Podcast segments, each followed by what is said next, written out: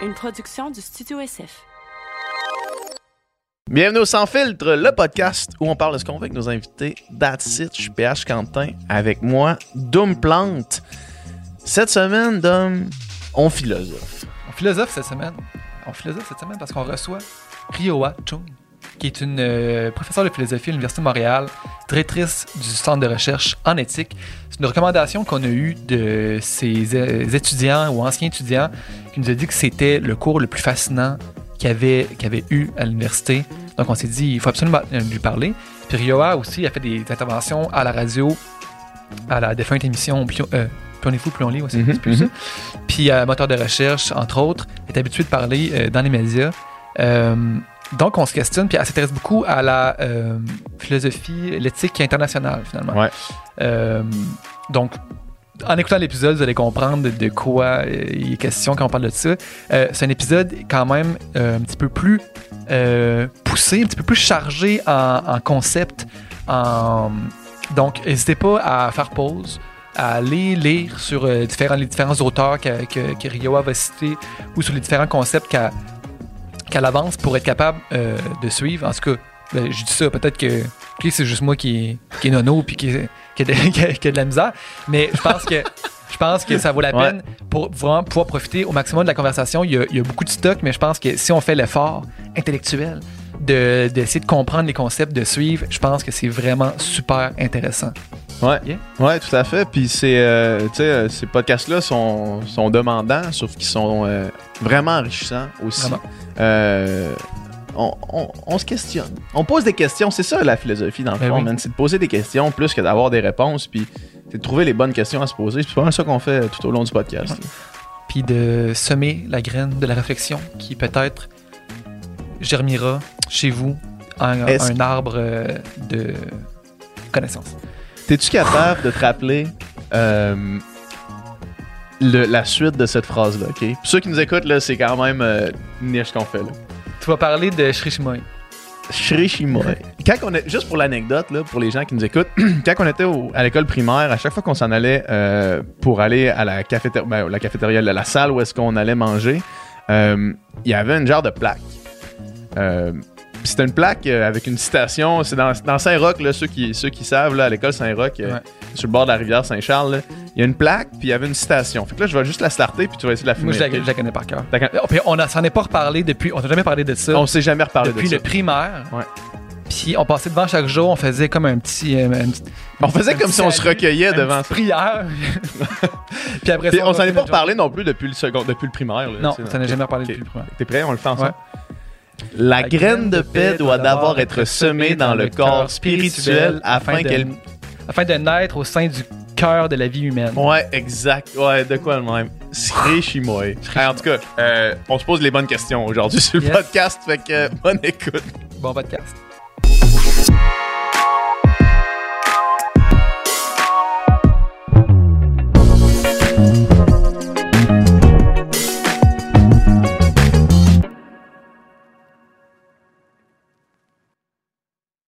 Donc ça roule, c'est parti. Merci beaucoup d'être là. Merci PH. Merci Dominique. Merci Rio, merci, de- merci d'avoir accepté l'invitation. Comment, comment on se parlait, euh, c'est de vos étudiants qui. De, de tes étudiants, excuse, on s'était dit qu'on allait se tutoyer. Même quand on dit ça, ça se fait ça tantôt aussi. Ouais, on dit on se tutoie, puis on se tutoie, finalement, Dom, il tourne au bout. T'es trop poli. c'est dur, c'est dur. Mais, euh, mais c'est ça que, que des étudiants que, que- Mhm. à qui tu avais enseigné à l'université qui nous ont recommandé.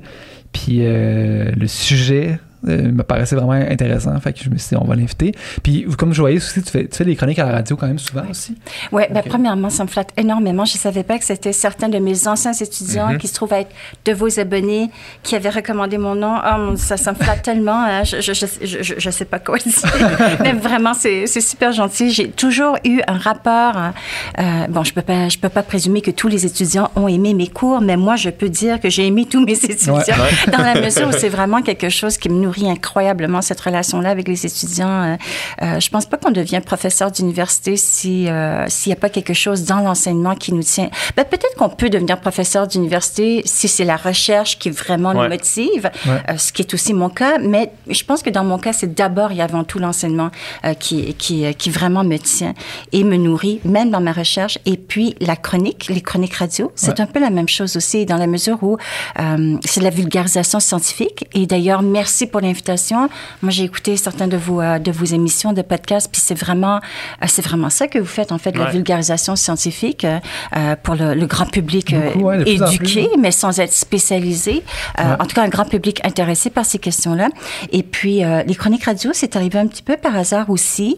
Euh, J'ai commencé en, en 2017. À l'époque, c'était euh, euh, euh, Les éclaireurs avec Patrick Masbourian avant qu'il devienne le, le- le Morning Man. Ouais. Et puis, euh, on m'avait invité, c'était, c'était juste une invitation et, et, et par la suite, c'est devenu plutôt une invitation à, à- à une collaboration mensuelle. Pour moi, au mois, c'est le rythme qui me convient le mieux. C'est- assez court pour être là souvent, mais assez long pour laisser une bonne préparation. Oui, exactement. Ouais. C'est un peu ça, tout à fait. Puis ensuite, c'est devenu euh, moteur de recherche avec Mathieu Dugal. Ouais. Euh, J'adore parce que c'est beaucoup, en fait, des professeurs d'université ou des professeurs de cégep qui interviennent là. Et puis aussi, euh, la défunte émission euh, Plus on lit, euh, Plus on lit de fou, plus on lit, euh, que j'aimais beaucoup aussi. Alors, c'était pour ce genre d'émission. euh, et, et ce qui m'emballe, c'est justement l'exercice. Et je ne sais pas si je vais le réussir en ce moment, mais c'est vraiment l'idée de euh, pouvoir rendre des questions difficiles plus accessibles euh, pour que tout le monde puisse avoir un, un point de vue euh, un peu plus éclairé sur, euh, sur ces débats-là. Ouais. Mhm. Fa- Faire le pont comme ça entre. On en parle souvent ici, puis c'est un petit peu la mission qu'on s'est donnée quand on a fait un genre de. Appelons ça un redressement éditorial là, du, du Sans Filtre podcast pendant, au fil des années. Où est-ce qu'on s'est dit euh, qu'on a vu un peu l'opportunité de faire. Hey, là, on a euh, humblement une, une assez large tribune, puis c'est le fun de pouvoir recevoir des gens qui sont un peu dans leur tour euh, de, de recherche, de science, puis que là, de faire le pont jusqu'à euh, les gens qui, qui, qui sont monsieur, madame, tout le monde, qui, qui on, peuvent bénéficier de cette connaissance-là, mais qui n'ont juste pas accès. Ah, complètement. J'ai vu un de vos derniers épisodes, je pense qu'il parlait de l'Iran, euh, puis avoir une couverture approfondie sur, euh, comment, par des spécialistes Ouais. sur un sujet qui quand même interpelle tout le monde. euh, c'est vraiment, euh, en tout cas, c'est vraiment formidable. Puis euh, je pense que le, le comédien, l'humoriste Adib euh, était passé, je viens de m'acheter des billets pour son show. Ah ouais? c'est je je l'ai vu, vous avez tout aimé ça. Ah oui, c'est vrai. Ouais, c'est bon. Très hâte d'aller voir. C'est que J'étais j'étais impressionnée, en tout cas un peu intimidée. Je me Ah ouais. Il y a pas, non, il y a- il y a aucune. euh, C'est nous autres qui est intimidés. Euh, donc, toi, ta, la, ta discipline de, de recherche, c'est l'éthique. Mhm. Mettons, pour les, les gens qui connaissent pas du tout la philosophie, c'est quoi le- c'est quoi l'éthique? Oui. Alors, euh, l'éthique, c'est une branche de la philosophie qui est aussi vieille que la philosophie comme telle. Euh, donc, euh, puis là, on va parler vraiment de façon, euh, je m'en excuse d'avance, de façon très limitée de l'histoire de la philosophie occidentale. C'est très curieux parce que je suis asiatique et dans mon département, euh, c'est une euh, collègue italienne qui est spécialiste de philosophie chinoise et moi, la personne d'origine coréenne-japonaise, je suis, j'ai- j'ai- je, je me suis spécialisée en philosophie politique anglo-américaine. Euh, peut-être aussi parce que peut-être que dans ma propre biographie, c'était une façon de mieux connaître ce monde euh, qui m'accueillait euh, et, et essayer de mieux comprendre euh, en, en quoi consistait l'histoire de cette culture occidentale. Mais toujours Ouais. est-il que euh, donc euh, quand on parle de la philosophie occidentale euh, et de l'histoire des idées, on remonte à l'Antiquité grecque. Et je sais, Dominique, que tu as justement étudié certains cours avec. euh, Dominique, un, un érudit. Un tout petit peu et ça fait très longtemps. Oui, Je pourrais mais- pas citer Aristote de mémoire comme ça. Non, mais quand même, c'est impressionnant de savoir que tu as étudié avec De Koning, qui est un professeur absolument magistral à l'Université Laval, en fait, qui, a fait carrière là-bas et qui, et donc que tu as été initié à la philosophie ancienne. Et, et C'est un donc, disciple de, de Coninck, dans le fond. c'est mon grand-maître. C'est mon maître à penser. mais du coup, c'est vrai qu'avec Aristote, éthique à Nicomaque, par exemple, donc, euh, il y a euh, chez, chez Aristote, chez Platon, chez Socrate, la question de. Alors, qu'est-ce que c'est l'éthique? Alors, l'éthique, c'est, qu'est-ce que c'est c'est des questions philosophiques euh, qui vont avoir euh, un lien avec des questions de valeur. Euh, on peut poser ça de mille et une façons. On peut, on peut se, se poser la question est-ce que c'est bien ou c'est mal? Et euh, souvent, ça va donner lieu à de la philosophie morale comme telle. On peut se poser les questions de qu'est-ce que la vie bonne? Et ça, c'est plutôt une question éthique au sens un peu plus large. On peut se poser la question aussi des fondements éthiques de la justice. Et c'est la raison pour laquelle la philosophie politique et l'éthique sont aussi parfois très, très, très euh, arrimées l'une à l'autre. Alors, euh, ce que je fais, c'est de la philosophie politique appliquée à toutes sortes d'enjeux éthiques OK. qui soulèvent des questions de est-ce que c'est bien, est-ce que c'est mal, euh, est-ce que c'est la bonne chose à faire. euh, alors, euh, ouais. Mais quand on dit est-ce que c'est bien, c'est mal, c'est pas l'idée de, euh, c'est vraiment pas l'idée de dire à tout le monde faites pas ça, faites ci, ou de rédiger un code de conduite ou un code de valeur. C'est vraiment pas ça l'idée. C'est tout simplement de, au moins, savoir comment poser la bonne question. Euh, et là, par exemple, je fais référence à un de vos invités, Martin Gibert, Ouais. qui, était, qui est aussi un, un- ami, un collègue du Centre de recherche en éthique dont je suis la co-directrice, comme j'expliquais tout à l'heure, euh, en coulisses. Mais euh, donc, Martin Gibert, c'est un spécialiste en, en éthique de l'intelligence artificielle.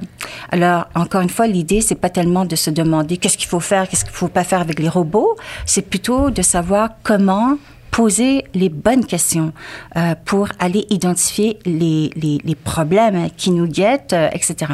Alors, c'est sûr qu'en bout de ligne, quand on a développé un argumentaire au sujet d'un problème, ça peut être éthique environnementale, ça peut être éthique de la guerre juste, ça, ça peut être éthique des inégalités de santé. Éventuellement, il y a quand même l'espoir de contribuer une proposition, une solution ou au moins une comment dire euh, une voie d'action. Alors euh, on éventuellement il y a un aspect prescriptif, c'est-à-dire Ouais. oh, et- étant donné les arguments, étant donné la façon qu'on a déchiffré la question, on pense que peut-être on devrait faire ci, cela, ceci. Mais je vous avouerai que ni dans le contexte de ce podcast et ni dans le contexte de mes cours, euh, l'objectif de dire qu'est-ce qu'il faut faire, c'est pas vraiment l'objectif qui m'allume. C'est vraiment plutôt inviter les étudiants ou inviter les auditeurs à réfléchir par eux-mêmes, mais avec des outils euh, théoriques c'est le propre de la contribution philosophique dans ce genre de questions ou de débats interdisciplinaires. C'est de, de- c'est de proposer des, des notions théoriques qui peuvent peut-être nous aider justement à y voir un peu plus clair. Mhm. Mais ces notions théoriques-là, j'imagine que, ben, comme tu mentionnais, qu'on le veuille ou non, dirigent vers une, une façon de- d'aborder Oui. certains enjeux? C'est ça. Si on pose les bonnes questions, souvent, euh, ça trace un peu la, la ligne directrice. Exactement. Puis c'est pour ça qu'entre philosophes, euh, autour des mêmes questions, il va y avoir mille et une réponses. Euh, Il y, a, il y a déjà eu un étudiant, c'était vraiment intéressant la façon qu'il avait posé. Puis ça fait pas très longtemps. Alors si l'étudiant écoutait le podcast, il va se reconnaître. C'était. Oui, tout à fait. Mais qui disait, est-ce que c'est ça, ça devient pas un peu contradictoire quand on présente la prétention de la philosophie euh, comme pouvant contribuer au débat euh, et la quête de la philosophie qui tend quand même vers une sorte de réponse universalisable ou qui s'approche de la vérité. Puis finalement, dans les débats de philosophes, il y a toujours un qui dit oui, puis l'autre qui dit non, euh, etc. Alors, dans un certain sens, euh, c'est vrai que le propre de la philosophie et de la réflexion philosophique est de euh, chercher des réponses qui ne sont pas du même ordre que des réponses mathématiques, par exemple où euh, donc euh, on réfléchit euh, souvent avec des euh, comment dire euh, en fait souvent il faut pratiquer une forme de, mod- de, de modestie euh, intellectuelle je pense. Euh, même si chacun on prétend avoir un peu plus raison en vertu de la cohérence de notre argumentation de la qualité de notre argumentation euh, on, on prétend quand même s'élever un tout petit peu au-delà de la pure opinion. Ouais. Parce que justement, le travail de la philosophie, c'est de travailler les arguments rationnels, la cohérence logique, etc.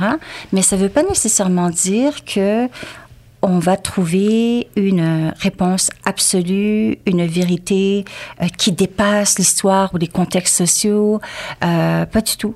Alors, il y a plusieurs approches, en tout cas philosophiques, euh, sur euh, justement euh, est-ce que le contexte historique nous limite dans la façon de voir les choses? Est-ce que le contexte culturel nous limite? Ou est-ce que à travers la diversité culturelle, il y a moyen quand même de trouver un consensus euh, au sujet de certaines intuitions qui sont un peu plus universalisables? Mais en fait, même toute la question de qu'est-ce que c'est l'universalité et qu'est-ce que c'est l'universalisable en philosophie, en ce moment soulève un paquet de questions parce qu'on ne veut pas non plus tomber dans une forme de scepticisme. Euh, le scepticisme, c'est la, la position selon laquelle euh, il n'y a rien de vrai. Et donc, euh, très rapidement, ça devient du relativisme, tout azimut. Euh, donc, si rien n'est vrai, parce que c'est justement pas des preuves scientifiques en philosophie qu'on peut euh, qu'on peut mobiliser, alors euh, ce que chaque raison, tout le monde a raison, tout le monde a Exact- hein. exactement.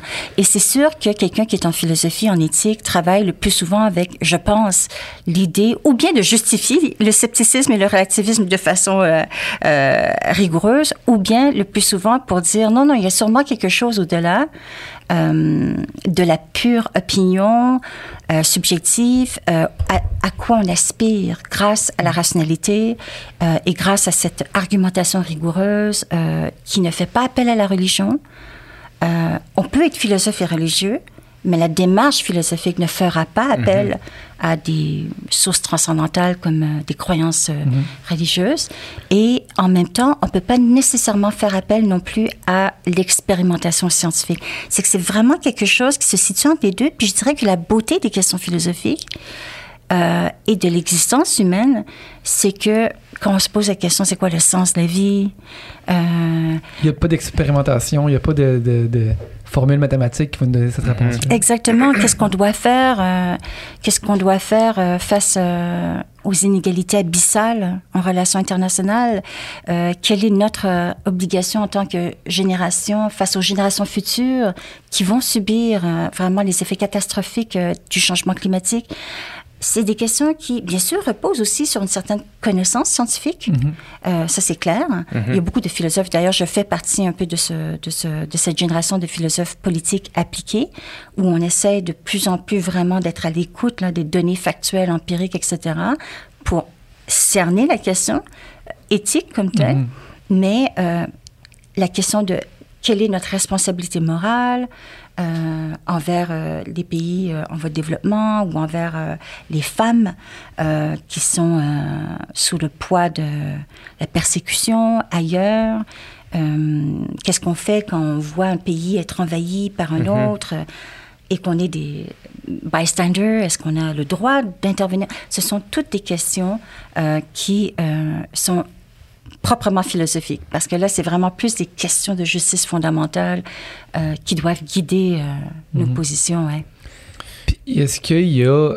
Est-ce qu'il y a, on- est-ce qu'il y a une objectivité dans l'éthique? Est-ce qu'on a réussi à la trouver ou justement euh, tout dépend du contexte social puis de l'époque? Puis... Alors, il y a plusieurs approches par rapport à cette question-là, mais encore une fois, la question est philosophique. Alors, ça, c'est le premier point de départ. La question est philosophique, donc parlons-en, donc on fait de la philo. Ouais.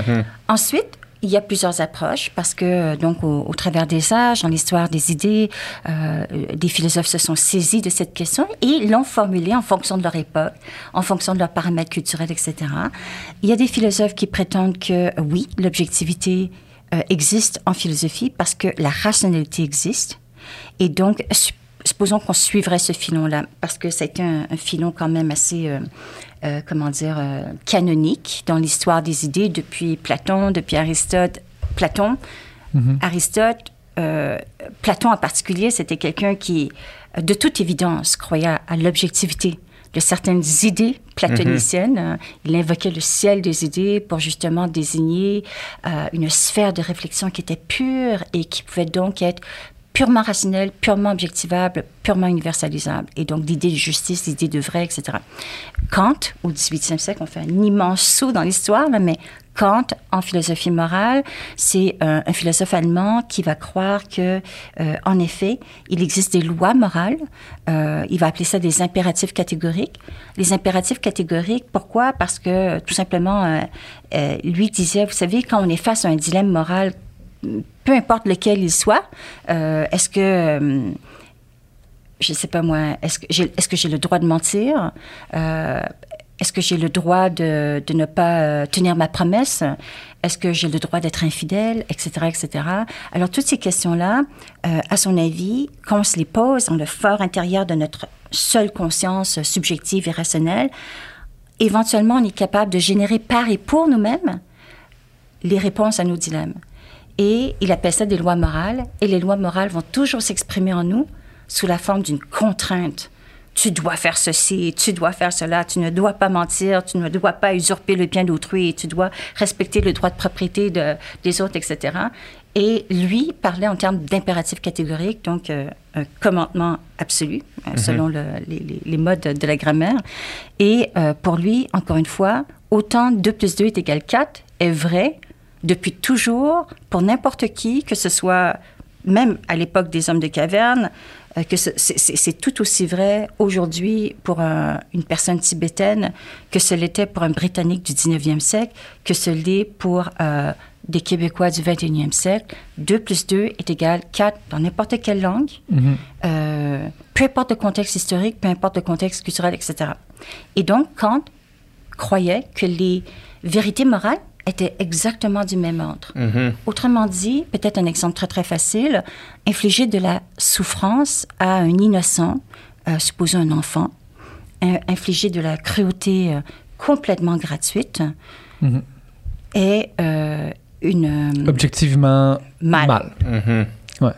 Exactement. Donc, partant de là, on peut statuer qu'il y a une certaine forme d'objectivité, mais après ça, j'imagine que les situations sont de plus en plus complexes. Puis... Exactement, tout à fait. Puis aujourd'hui, tout à l'heure, je faisais mention à ce débat.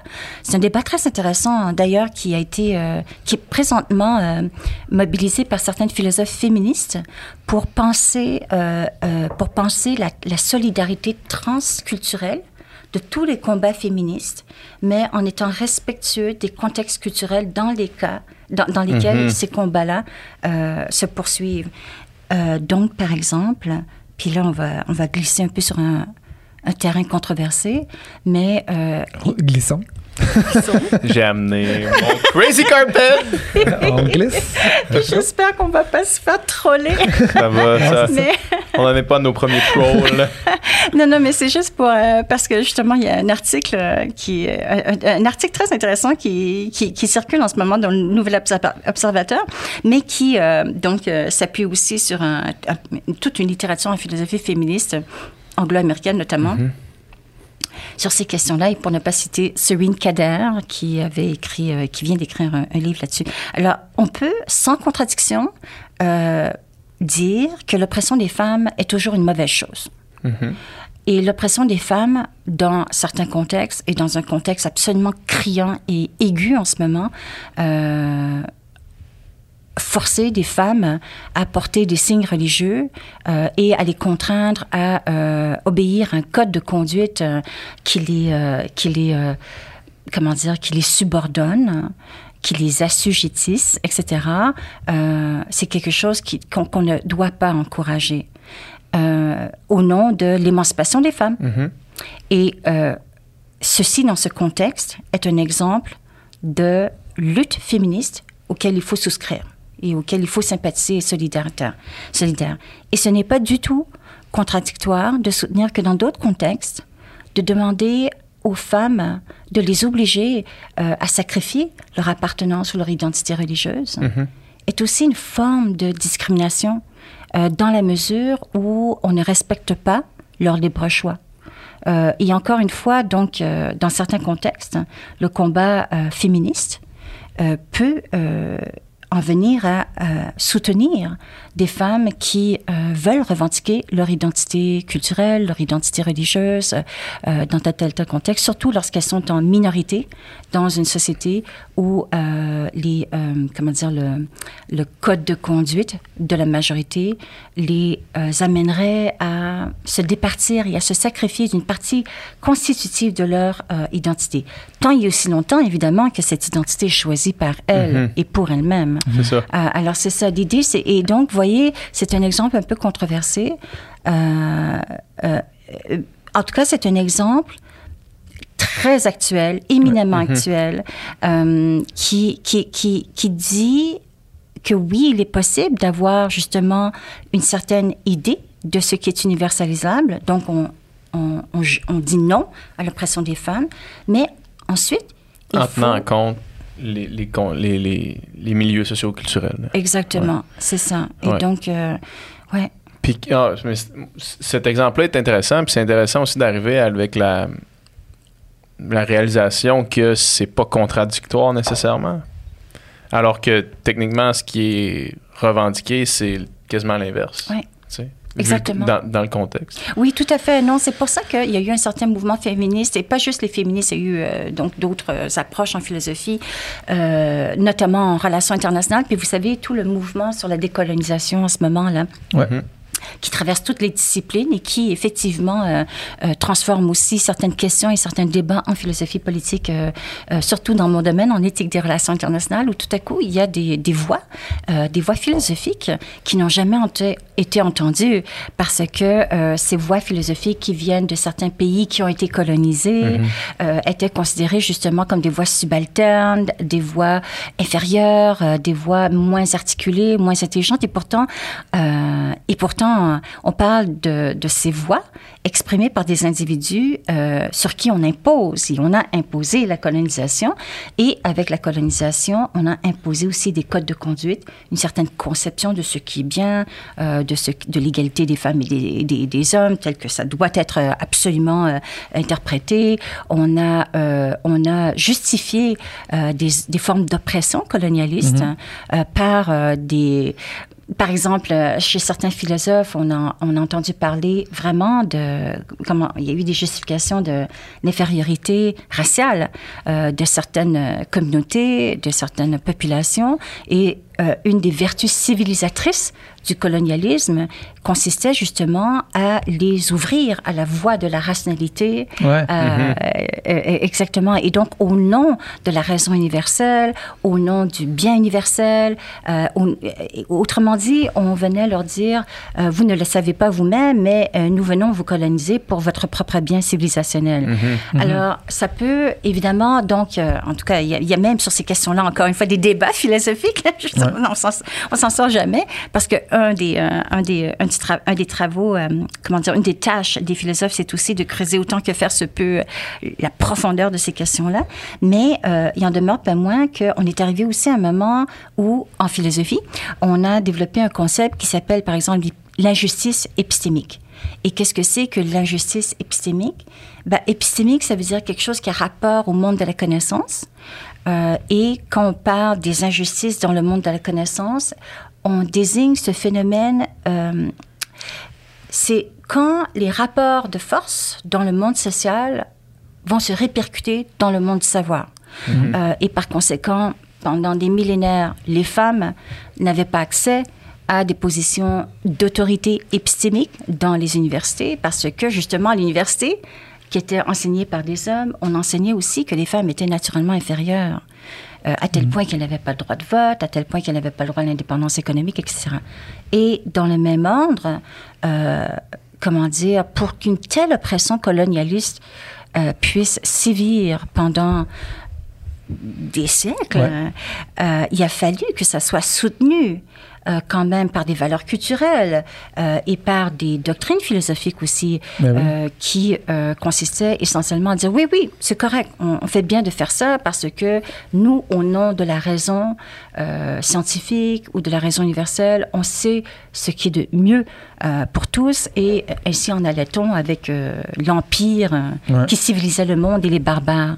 Est-ce que c'est un peu un paradoxe de justement de la, de la philosophie puis de l'éthique de se dire ben on a réfléchi à ces questions-là puis on, on- de- d'un point de vue philosophique rationnel donc on s'est élevé comme on disait un peu plus tôt au-dessus de la simple opinion Ouais. donc on estime que notre réflexion est, est- a une valeur ajoutée tu sais Ouais. Sauf que là, du moment que je dis, ben, donc, j'ai plus raison que quelqu'un qui n'aurait pas réfléchi à, Ouais. à ça, Mhm. toi. Mais là, si j'essaie de t'imposer à toi ça, ma réflexion, ben là, ça devient plus éthique de vouloir Oui. l'imposer de Non, c'est une excellente question qui rejoint justement euh, l'intervention à laquelle euh, je faisais mention tout à l'heure. C'est que justement, euh, en cette période de décoloniser tout, là, Ouais. euh, et notamment la, la philosophie, on est dans une période de grande introspection critique.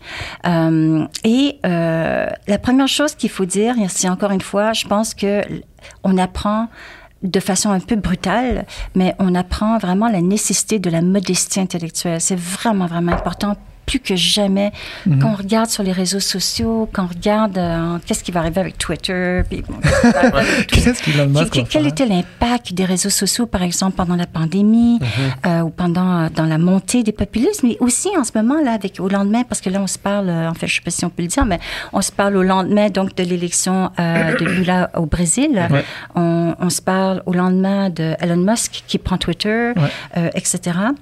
Alors il y a plusieurs interprétations du monde possible. En ce moment, il y a des gens qui se réjouissent de ce qui se passe en Amérique euh, centrale, en Amérique du Sud, parce qu'on a l'impression quand même qu'il y a des régimes autoritaires qui sont en train de euh, Tomber. de tomber et puis qui ont été remis en question. Puis c'est peut-être un peu à cause des réseaux sociaux, bon, etc., des, des forums publics de discussion. Mais en même temps, on sait aussi euh, que les grands, euh, com- comment on appelle ça, les- le, le consortium là, de Google, de- GAFA. les GAFA exactement. On sait à quel point euh, l'incidence des GAFA euh, peut être euh, très dangereuse pour les démocraties contemporaines. Puis bon, on regarde Twitter, etc. Mais tout ça pour dire que dans tout ce contexte-là, alors la philosophie doit pratiquer une forme de modestie intellectuelle, dans le sens où on doit nous-mêmes être prêts à réviser notre propre histoire puis nos propres erreurs. Pourquoi on persiste ensuite quand même à vouloir défendre la philosophie puis le rôle progressiste de la philosophie, on devient philosophe, philosophe aussi parce que euh, il y a des grandes pages de lumière euh, dans l'histoire de la philosophie où, grâce à cette réflexion critique, capable de se déconstruire, capable de se regarder, euh, ca- capable d'être dur avec elle-même, on a été aussi capable d'avancer beaucoup. Alors, je parlais tout à l'heure de comment il y a eu des doctrines philosophiques qui ont euh, vraiment piétiné euh, la nature des femmes. Euh, et il y a eu aussi de grandes percées philosophiques qui ont euh, donc euh, soutenu et justifié euh, l'égalité des femmes. Et donc, il y a ça. La même chose aussi avec la philosophie de la race. Donc, il y a eu des grands moments d'obscurité dans l'histoire de la philosophie qui a vraiment fait fausse route en pensant, en pensant mal l'égalité des hommes. Vous savez,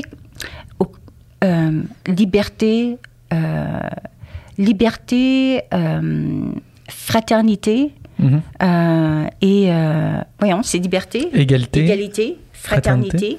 Ça, c'était le, le- le trio euh, au temps du contrat social, au temps du 18e siècle.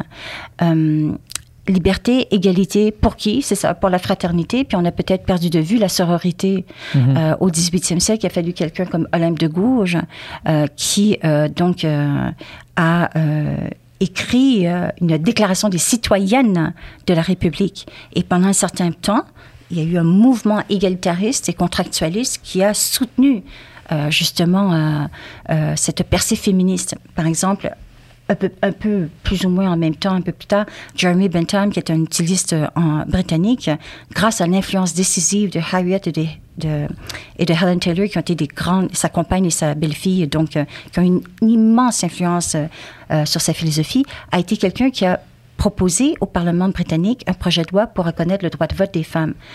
Puis ensuite, il y a eu les femmes elles-mêmes qui ont pu parler de leur propre voix et signer de leur propre plume des textes pour reconnaître l'émancipation des femmes. Et en même temps, euh, en même temps, il y a eu aussi euh, donc euh, des thèses en philosophie qui soutenaient l'inégalité des races entre les, les hommes, alors qu'on parlait de l'égalité, mais pour qui et etc. Et en même temps, il y a eu des philosophes comme Charles Mills qui a écrit The Racial Contract, en référence notamment à une féministe Carol Pittman qui avait écrit The Sexual Contract. Et dans les deux cas, c'était pour critiquer euh, comment un contrat social a pu complètement oublier les femmes Mhm. et comment un contrat social a pu complètement oublier l'égalité des esclaves euh, sur, euh, sur qui on avait construit euh, la démocratie américaine, Mhm. par exemple. Alors, donc, c'est l'histoire de la philosophie, l'histoire des idées est une histoire complexe. Il y a des pages sombres, il y a des grands moments de révélation, des grands moments d'épiphanie, des grands moments de progrès social. Et euh, je pense que euh, pour tous ceux et celles qui persistent et signent en philosophie et qui persistent et signent aussi au sein des universités, et, je dirais même peut-être même pour des gens comme vous euh, qui faites comment dire qui faites la passerelle en les recherches universitaires et la place publique on, on continuerait pas à faire ce travail-là euh, si on croyait pas que grâce aux idées, on peut aussi changer les choses pour le mieux. Qu'on peut réconcilier cette histoire-là qui est trop parfois. hein. Ah oui, oui, d'autant plus que, en tout cas, là, ça, ça dépend peut-être des points de vue, mais euh, on, on peut être très faillibiliste. Hein.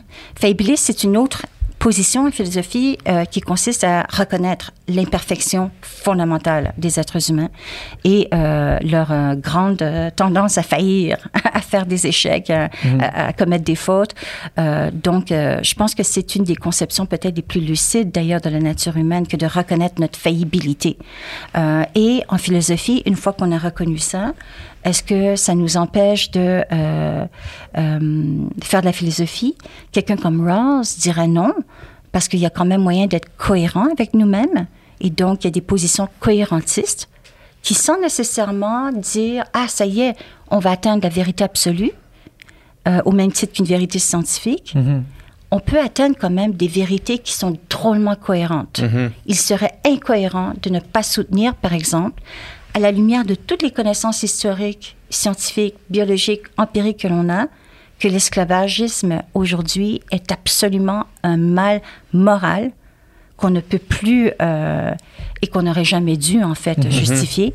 Mais aujourd'hui, quelqu'un qui soutiendrait l'esclavagisme, au même titre qu'aujourd'hui, quelqu'un qui soutiendrait le racisme ou les inégalités raciales,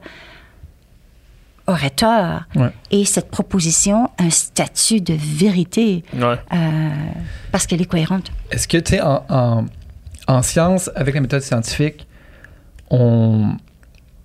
la science se raffine toujours, tu sais, puis on, on découvre toujours euh, un petit peu plus loin de, de, de, de, de- notre champ de connaissances. Puis là, il y a, quelqu'un qui prend, qui prend le flambeau puis qui l'amène un petit peu plus loin, tout ça. Puis grâce aux expériences, puis grâce aux données, tout ça, euh, j'ai pas l'impression qu'on peut reculer. Une fois qu'on a découvert quelque chose, une fois qu'on a, dé- une fois qu'on a mesuré le boson de Higgs, on l'a mesuré, on peut pas le démesurer.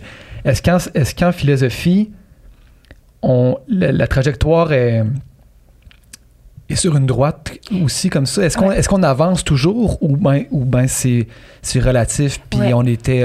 On, on, on pourrait aussi, à une certaine époque, euh, euh, rentrer dans des... euh, philosophiquement, que certaines théories qui sont, de, de- à nos yeux, injustes aujourd'hui deviennent... euh, Mhm. Est-ce que je Oui, tout à que- fait, absolument. Et justement, euh, je pense qu'il y a une- un certain regard critique sur l'histoire des idées en ce moment qui dit que l'histoire euh, de la philosophie n'est pas si linéaire que ça, même pas l'histoire des sciences d'ailleurs, hein, Euh, parce que euh, cette, euh, cette espèce de moment d'introspection critique gagne toutes les disciplines, y compris l'histoire des sciences, qui elle aussi a été traversée par ce que j'appelais tout à l'heure des injustices épistémiques euh, et qui ont eu un impact. Par exemple, l'histoire de la médecine sur le corps des femmes, on se rend compte à quel point ça a été un peu n'importe quoi.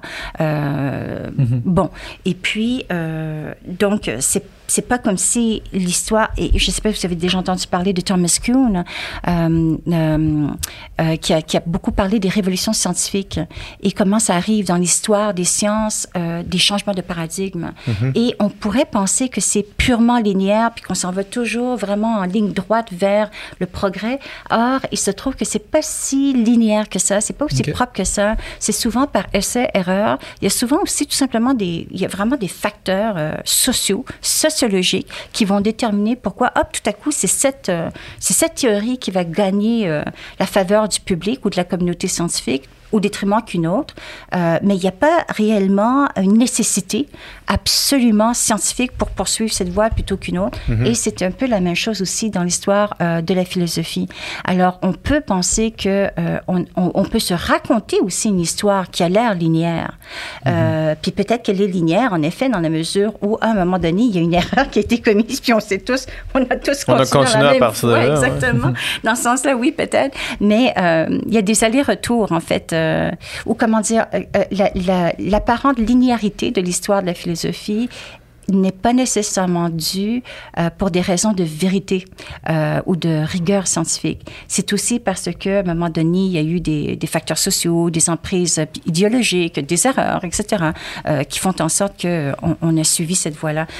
Comme je vous dis, le fait que des gens n'ont pas eu droit de parole dans cette histoire des idées ou dans cette histoire des sciences, a drôlement aussi affecté le cours des choses.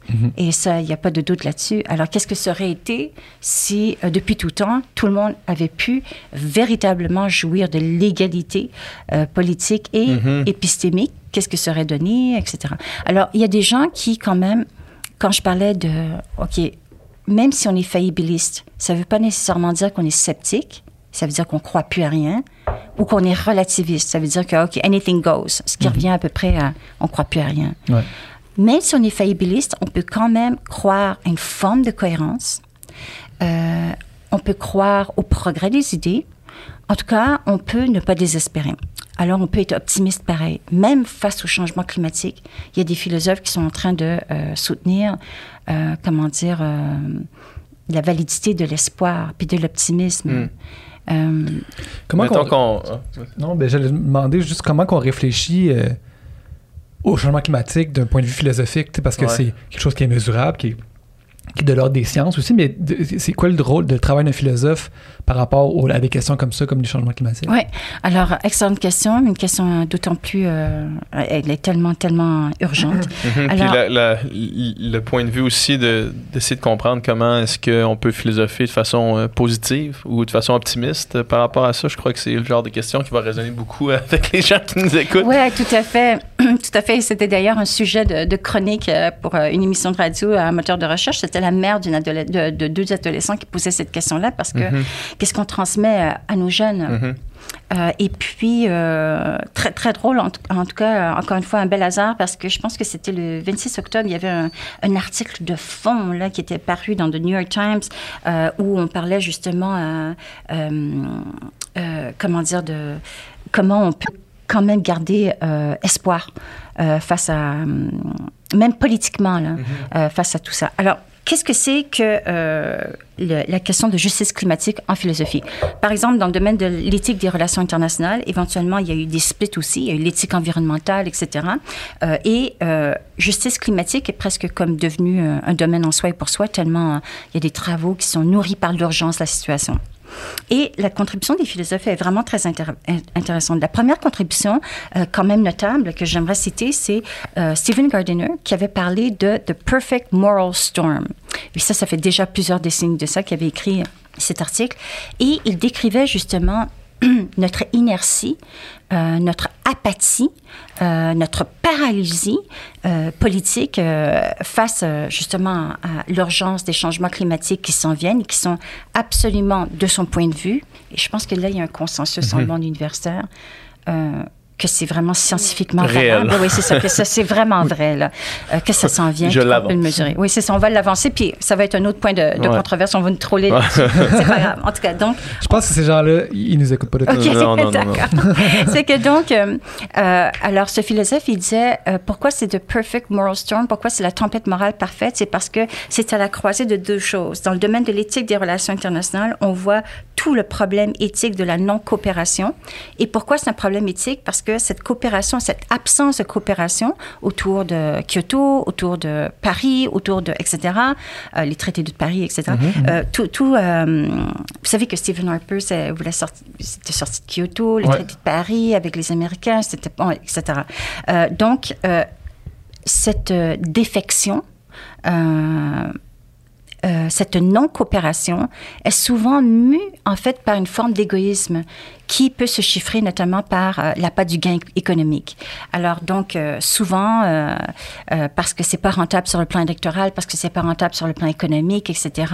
on, on- on va avoir tendance à ne pas aller dans le sens de ce qu'il faudrait faire pour vraiment mitiger les, les, les catastrophes climatiques parce que ça ne sert pas à nos intérêts immédiats. Donc, il y a une première catastrophe au niveau des relations internationales, qui est comme euh, au niveau euh, vertical, euh, horizontal, pardon, et un autre axe vertical, et celui-ci serait un axe temporel. Et là, c'est les théories de justice intergénérationnelle. Notre génération manque de coopération avec les générations futures. Euh, oui, parce que nous sommes mus par nos propres intérêts égoïstes. Il faut savoir, hein, c'est quelque chose quand même, il faut vraiment prendre le pouls de ça.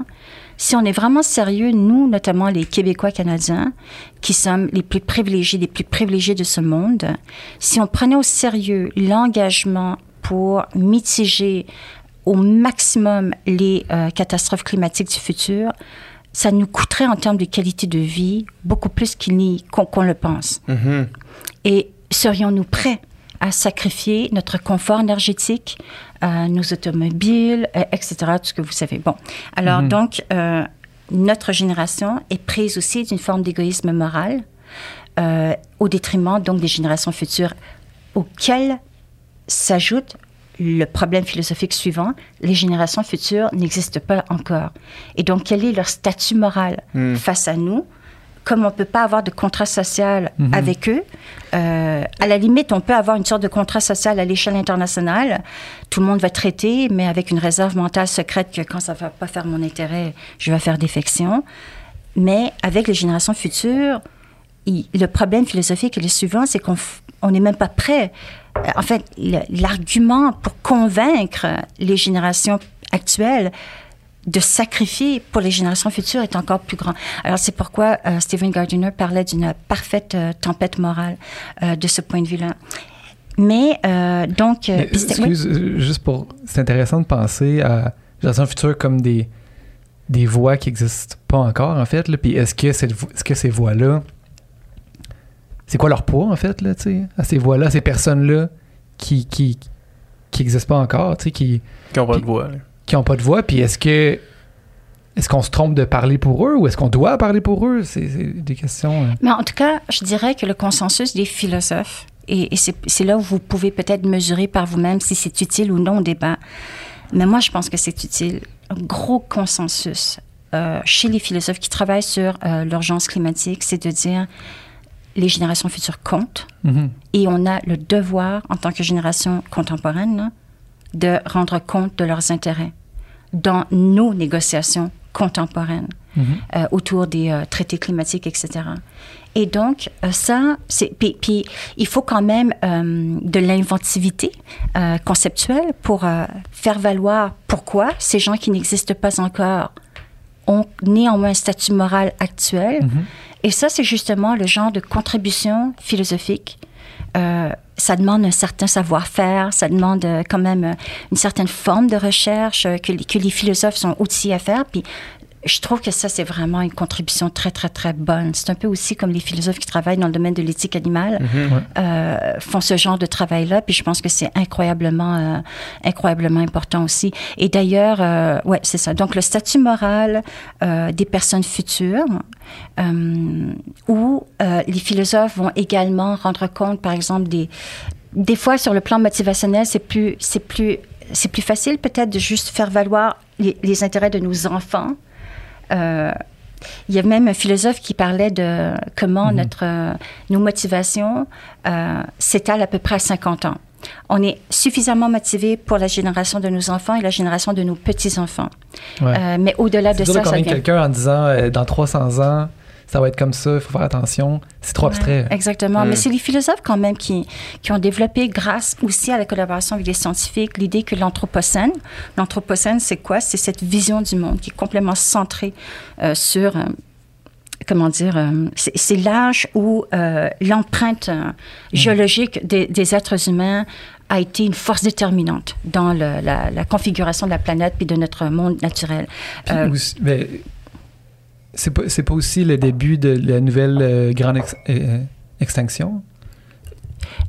Parce que, mettons, euh, euh, Holocène, euh, en tout cas, dans ma compréhension, je, euh, Anthropocène, c'est comme le- le- la grande extinction causée par l'homme, de ce que j'avais... donc, euh, je ne vais pas euh, parler au nom des scientifiques qui ont d'abord développé cette définition-là, mais oui, c'est à peu près ça. Mhm. Euh, mais l'Anthropocène l'ère de l'Anthropocène, qui, comme vous le décrivez, est, cette, est ce moment où l'empreinte géologique des êtres humains va avoir éventuellement quand même une empreinte catastrophique, étant Mhm. donné ce qu'on est en train de voir euh, en ce moment, euh, correspond aussi sur le plan philosophique avec une forme d'anthropocentrisme où, d'un point de vue moral, tout est centré sur les intérêts des êtres humains.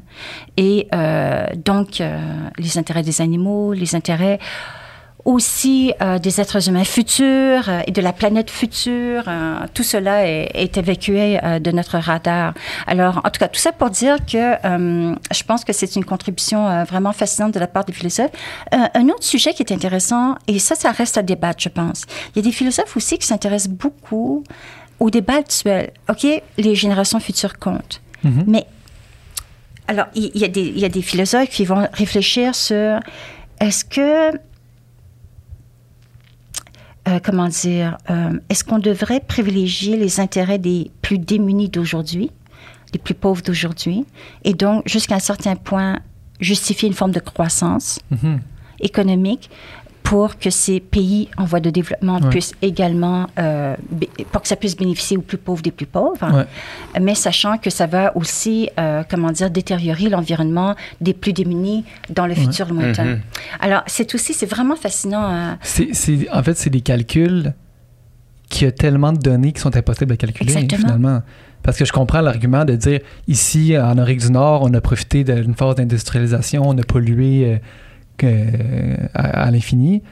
Puis là, maintenant, on voudrait instaurer certaines règles pour limiter la progression de d'autres pays qui pourraient profiter, entre guillemets, économiquement de ces mêmes euh, technologies-là, mais en polluant. Puis euh, aujourd'hui, on se dit, ben, il, faut, il faut limiter. Mais.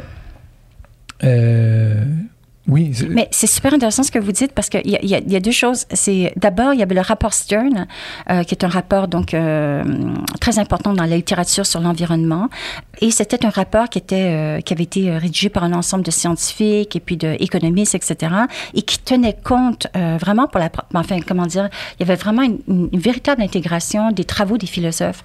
Et c'est pour vous dire encore une fois à quel point les travaux des philosophes, surtout quand on fait de la philosophie politique appliquée à des problématiques contemporaines, je pense pas que c'est futile. Je pense Mhm. vra- je, je vais plaider pour ma paroisse. Ben je ouais. pense vraiment qu'on peut quand même euh, contribuer à- à- au débat. Et donc, euh, le- les intérêts des générations futures, etc., commençaient à faire partie euh, quand même euh, des questions là, qui sont en train de... de la façon qu'on pose la question sur les changements climatiques. Et ça, je pense que c'est vraiment quelque chose qu'il faut souligner. Ensuite, ce qui est intéressant de ce que vous avez dit, c'est que, par exemple, le traité de Kyoto, encore une fois, dans la littérature sur l'environnement, le traité de Kyoto était quand même intéressant, ne serait-ce que d'un point de vue purement intellectuel, parce qu'il y avait la liste des pays A, puis la liste des pays B, puis il y avait des, euh, comment dire, un traitement différencié. Euh, par exemple, euh, les pays les plus industrialisés devaient respecter tel quota, puis on avait admis, notamment pour la Chine et pour l'Inde, des pays considérés en voie de développement, des quotas plus généreux pour ne pas enfreindre leur droit au développement économique, etc., etc. En bout de ligne, qu'est-ce que ça donne comme résultat empirique? Vous avez raison de dire que c'est difficile de chiffrer. Et c'est pour ça que la contribution des philosophes n'est pas nécessairement au niveau des chiffres ou des faits. Euh, ça va être plus au niveau de c'est quoi l'argument derrière. Mhm. Est-ce que c'est... Comment on peut justifier ces, actions-là? C'est ça. C'est qu'il y a plein de... Puis là, ça nous amène sur un terrain tellement... euh, euh, il peut y avoir des questions philosophiques sur à peu près tout, là. Ouais, ouais. Mais par exemple, la croissance économique. Est-ce qu'il y, a- y a vraiment euh, y a des théories de la justice libérale, pas au sens méchant libéral, au sens vraiment noble du libéralisme? C'est toute une tradition qui a mis vraiment l'emphase sur les libertés individuelles. Toutes nos démocraties contemporaines sont issues en partie de cette tradition libérale. Mais libéralisme vient aussi avec une forme de libéralisme économique. euh, liberté économique aussi. Ça ne veut, pas ça veut, pas ça veut pas dire que tous les libéraux sont des ultra-capitalistes. Mais c'est vrai que beaucoup de libéraux sont en faveur d'une théorie de la croissance économique. Mhm. Puis l'idée, c'est que la croissance a des externalités positives. Un peu comme la théorie du ruissellement.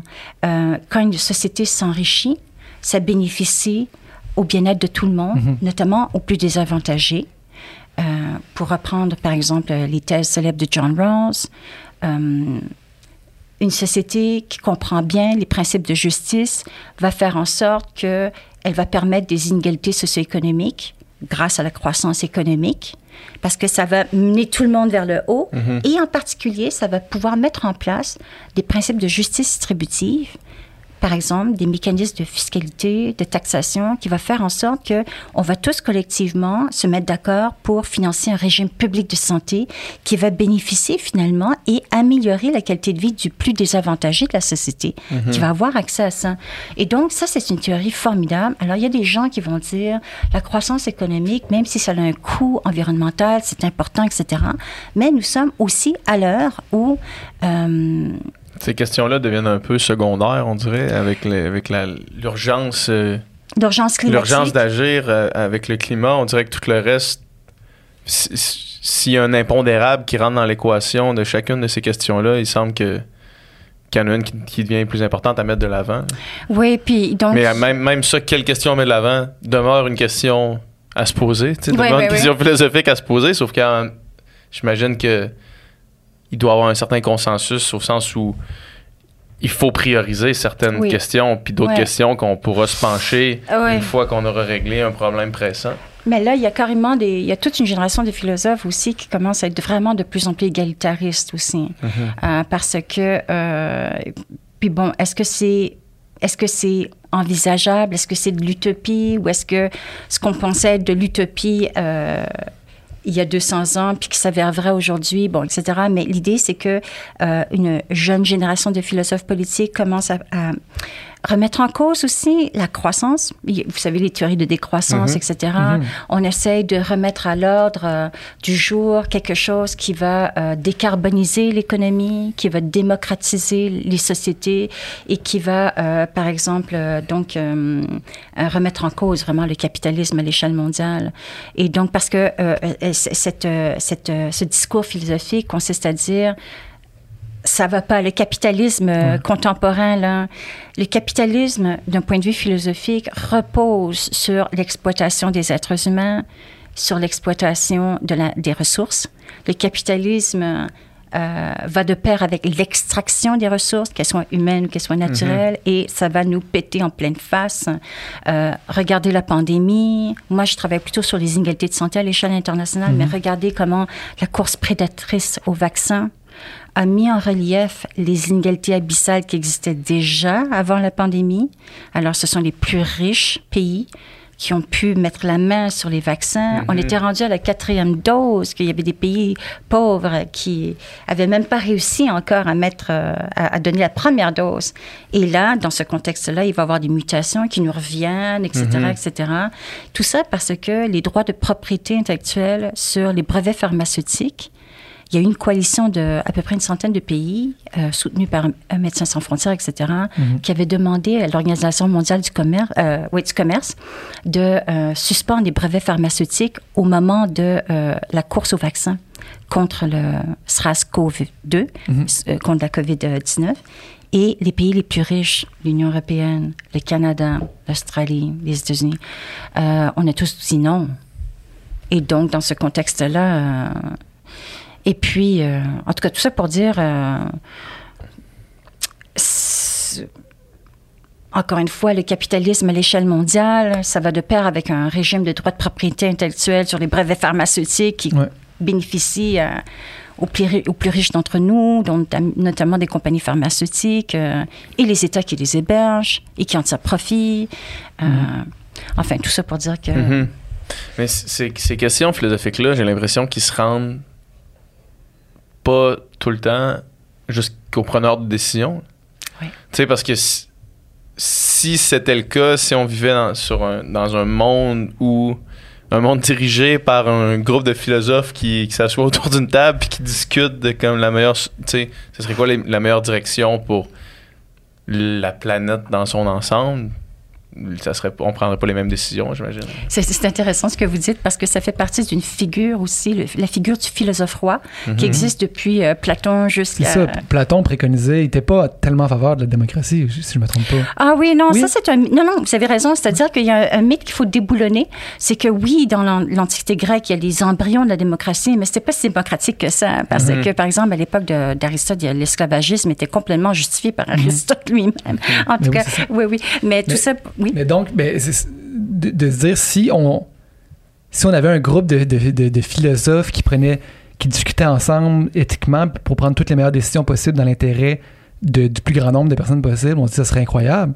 Mais en même temps, ça serait une dictature. tu sais. Oui, c'est ça. Non, ben, la figure du philosophe roi ou du législateur éclairé chez Jean-Jacques Rousseau, enfin, ce sont des figures qui ont, parce que la question a été posée, est-ce que ça serait pas bon, etc. Mais euh, en bout de ligne, euh, c'est c'est peut-être une très bonne raison d'avoir, euh, une, une très bonne idée d'avoir une sorte de division des pouvoirs, pas seulement législatif, exécutif et judiciaire, pour empêcher euh, le- comment dire, le monopole des tyrans, mais aussi, euh, tant et aussi longtemps qu'on qu'on laisse aux intellectuels la liberté académique, la liberté d'expression et à l'ensemble des citoyens, tant et aussi longtemps que le débat a lieu sur la place publique, euh, et tant et aussi longtemps qu'il y a quand même des passerelles entre ce que, par exemple, les chercheurs en philosophie ou dans d'autres disciplines euh, ont à dire euh, de pertinent sur tel débat, tant et aussi longtemps que ces choses sont mises en place, c'est peut-être une très bonne idée, en fait, que on soit pas au pouvoir Hmm. pour pas qu'il y ait des conflits d'intérêts, pour pas qu'il y ait... euh, vous savez, c'est peut-être une bonne chose que la réflexion se fasse de façon purement désintéressée euh, par rapport aux, euh, aux avantages euh, des règnes du pouvoir. Mais là, la question qu'on se pose aujourd'hui, c'est est-ce que, est-ce que, est-ce que les conditions sont réunies? Et, et je vous pose la question à vous. Euh, les médias, les médias d'information, les réseaux sociaux, euh, le, système de publication des articles scientifiques euh, et le coût que ça représente pour les citoyens, euh, le, manque de langue commune. Tout ça, je ne sais pas, entre le, langage des chercheurs et le langage des politiciens, Mhm. Pour convaincre les électeurs. Je sais pas. euh, Est-ce que les médias euh, euh, répondent euh, à l'idée du contre-pouvoir? Là, maintenant, on se tourne quasiment plus hein, du côté de podcasteurs, quasiment, là, pour avoir quelque chose comme une alternative critique. Je- moi, à mon avis, le problème en ce moment, c'est que les conditions sont pas optimales. Tout à l'heure, on, on parlait de l'idée de s'élever au-dessus de l'opinion, mais j'ai l'impression que c'est vraiment pas euh, répandu. Parce que j'ai l'impression qu'en ce moment, on est à l'ère de l'opinion, là, où est-ce qu'il n'y a pas de réflexion qui se fait au-delà de l'opinion. Tu sais, on a juste à... Je vais prendre un exemple vraiment con, mais où quand, quand on entend le premier ministre qui, qui parle du troisième lien, par exemple, à Québec, puis qui dit moi je, moi, je pense que c'est une bonne idée. C'est moi, je, moi, je pense que c'est une bonne idée, tu sais, basé sur rien à part son opinion que c'est une bonne idée selon lui, là, tu sais. Alors qu'il y a plein de monde partout qui réfléchissent à cette idée-là, qui réfléchissent au concept, qui a des études faites, qui, qui, qui disent que non ou qui disent que oui pour x, x, x raison ou qui, ou qui, qui, se- qui se, se proposent pas. Mais le, le discours, c'est moi, je pense que c'est une bonne idée.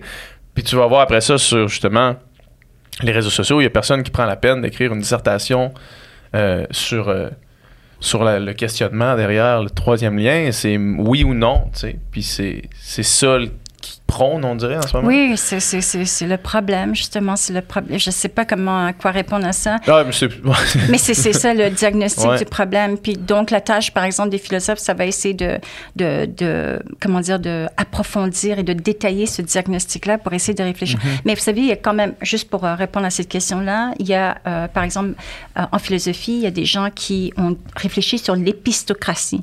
Alors on parlait tout à l'heure des injustices épistémiques, mais l'épistocratie, c'est euh, les thèses selon lesquelles euh, les experts devraient être au pouvoir. Euh, donc, euh, c'est pas la démocratie, c'est pas l'aristocratie, c'est l'épistocratie. Mais ça soulève toutes sortes de problèmes aussi. On pourrait aboutir à des, comment dire, à des espèces de d'états purement fonctionnaires qui, en fonction de leur expertise économique, expertise scientifique, etc., manqueraient d'une vision plus holistique et euh, d'une conception de, du bien collectif ou de... Ou, faut quand même définir ce qui est le bien aussi. là, tu sais, de- en fait, de- de- euh, exactement, c'est ça. de ce que- pour une décision, pour prendre une direction, il faut, faut quand même savoir euh, si on va à gauche ou à droite. Absolument. Puis c'est là où encore, je pense que la tâche des philosophes, c'est de réfléchir sur ben, quelle est la notion de bien commun qui pourrait nous unir. Mhm. Euh, et, et les philosophes ont, ont- ont écrit mille et une dissertations là-dessus. Le problème, c'est que, je sais pas, c'est, euh, ça percole pas jusque sur la place publique. Parce que des fois, souvent aussi, c'est des idées qui émanent de la place publique que les philosophes essayent de, de articuler de façon plus rigoureuse.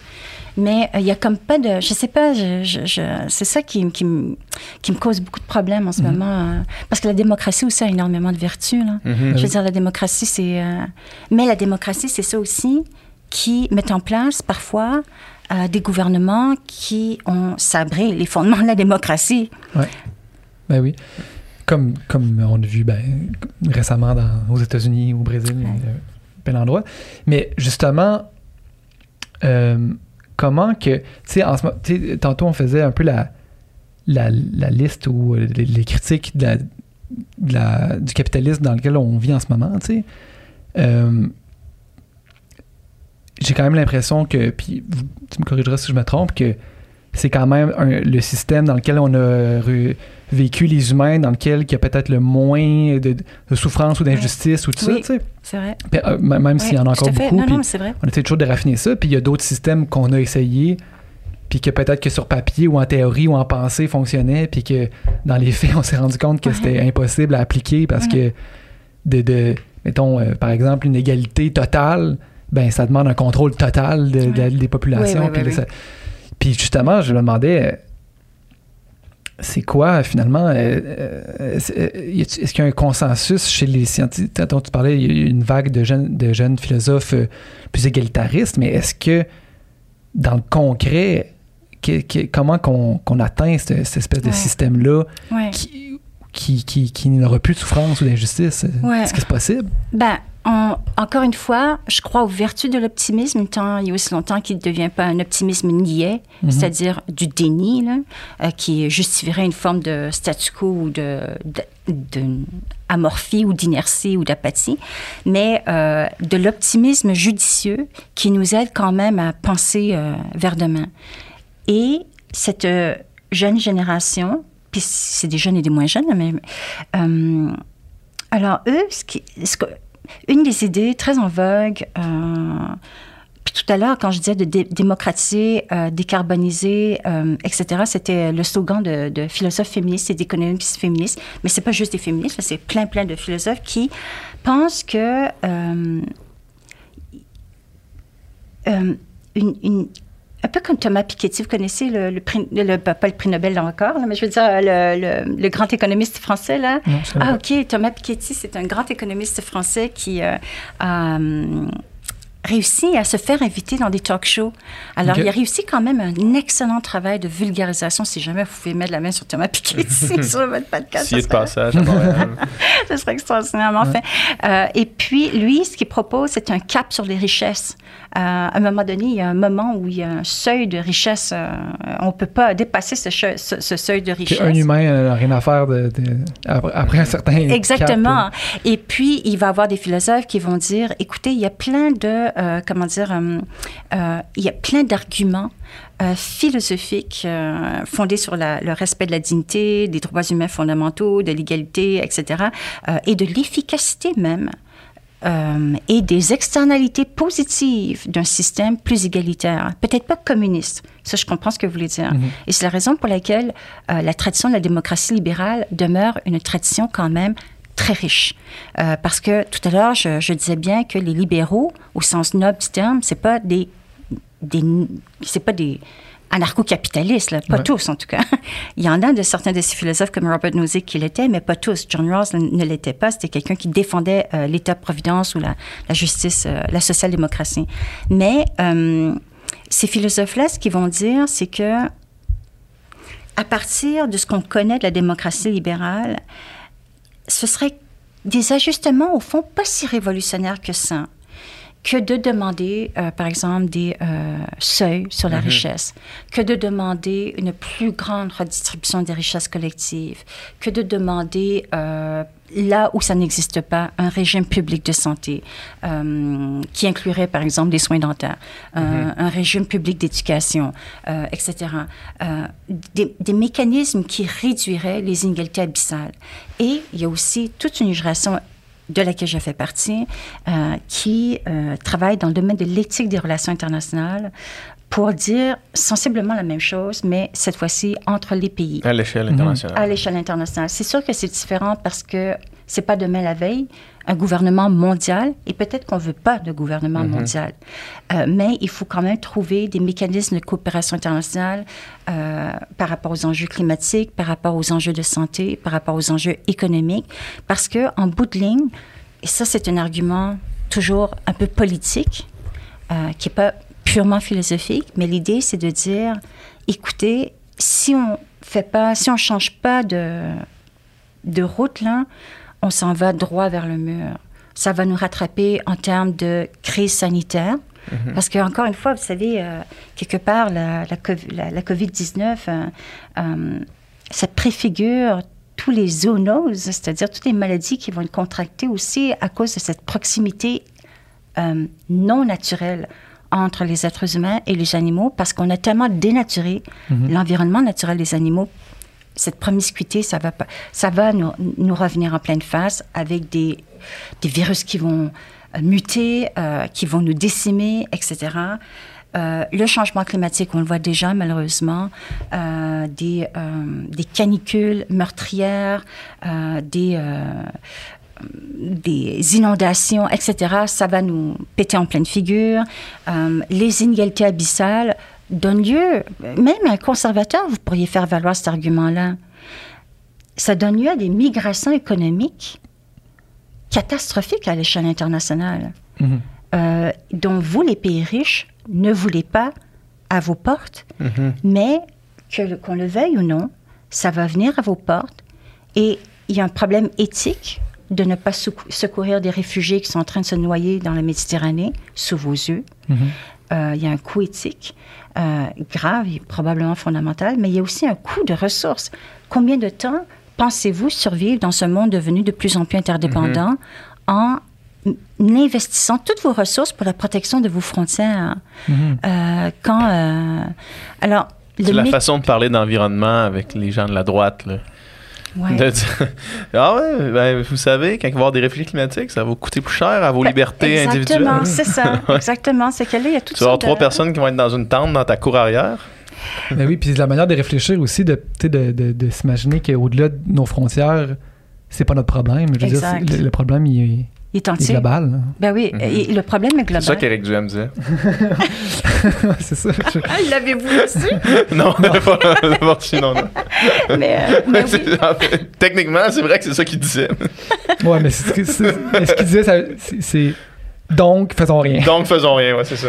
Mais ça aussi, là, je ne sais pas combien de temps qu'il nous reste, mais ça aussi, c'est une question tellement, tellement euh, fondamentale, ce que vous avez euh, soulevé comme question à l'échelle globale. Mhm. Mais peut-être pour faire... Combien de temps qu'il nous reste? Ouais, il nous reste le temps qu'on veut. là. Euh, Autant que, autant que, vous, autant que, que, tu as d'énergie, parce que. Ben, peut-être qu'on pourrait s'arrêter, Ouais. je ne sais pas moi, peut-être euh, ce, ce dernier truc ou ce dernier Mais après ça, de- moi, j'ai une autre parenthèse que je veux. Ah, je veux OK, que tu vas apporter. ouais. OK, juste là-dessus, c'est que à l'échelle il y a un philosophe que vous connaissez peut-être, qui s'appelle Peter Singer, parce que... Ouais. il- ouais, OK, c'est ça, parce qu'il est aussi à l'origine de tout le... Ouais, liberté animale. Exactement. Euh, les droits des animaux, mais il, il est aussi connu pour avoir euh, soutenu toutes sortes de positions extrêmement euh, radicales euh, et très controversées. Mais lui aussi, c'est un philosophe, il faut quand même le reconnaître, qui a réussi à se faire inviter à des talk shows. C'est pas que c'est la gloire de se faire inviter à des talk shows, mais ce que je veux dire, puis des fois, c'est pas peut-être pas une bonne idée non plus, mais ce philosophe, comment dire, son, de toute évidence, lui, ce qui l'anime, c'est cette, euh, cette euh, euh, la vulgarisation Mhm. et essayer de convaincre tout le monde que les frontières nationales ne devraient pas avoir d'importance morale face au problème de la pauvreté. Alors ça, c'est quand même, euh, c'était un pitch, c'était un argument qui l'a rendu célèbre à travers euh, un article. bon, et, là, ce qui est- c'est vraiment très intéressant parce qu'il y a- il y a mille et une façons de, de prendre ce problème-là.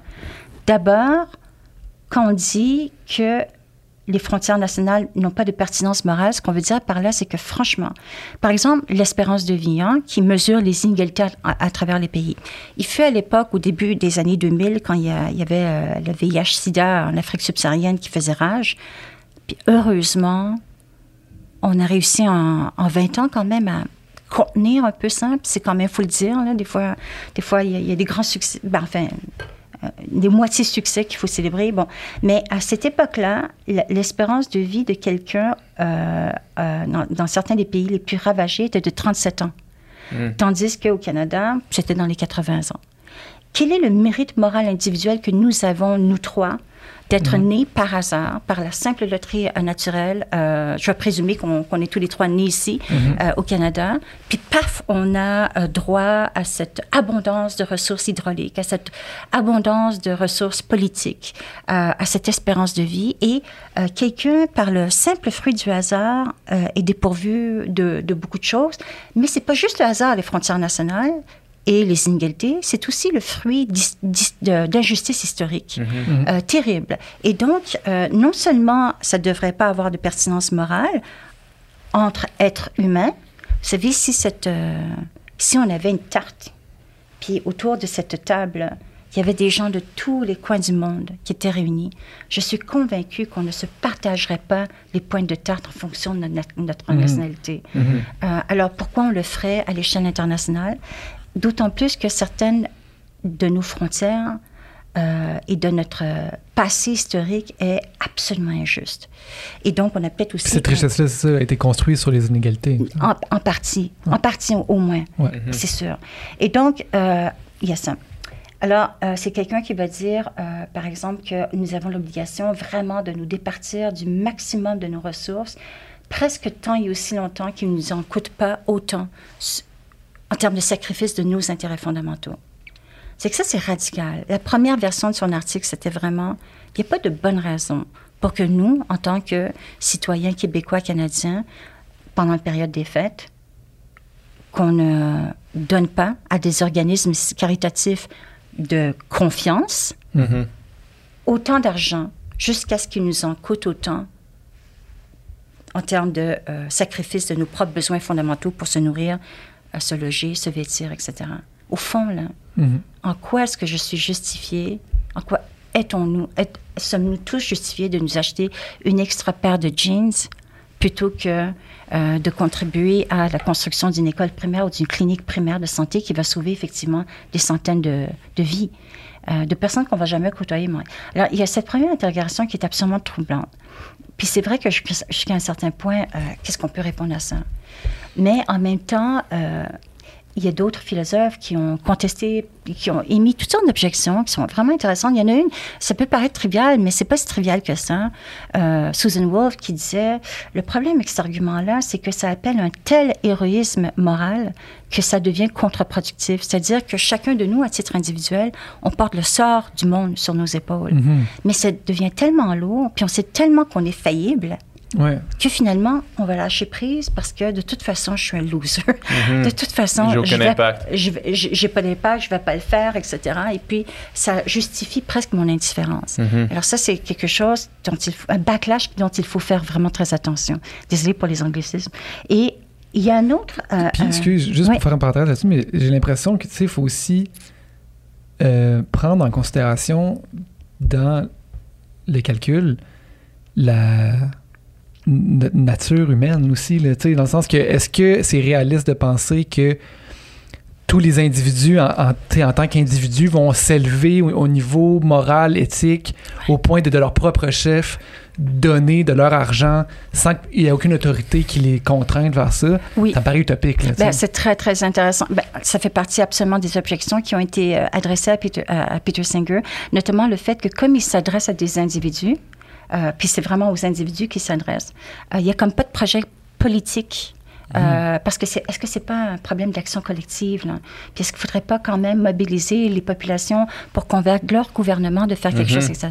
Et Peter Singer ne dit pas que c'est pas vrai, mais il dit bonne chance. Ouais, Et euh, euh, en attendant que vous allez convaincre votre population puis le gouvernement de faire quelque chose, ça ne vous dispense pas Hmm. de faire ce que je vous dis de Mhm. faire. Mhm. Alors ça, c'est vraiment très intéressant.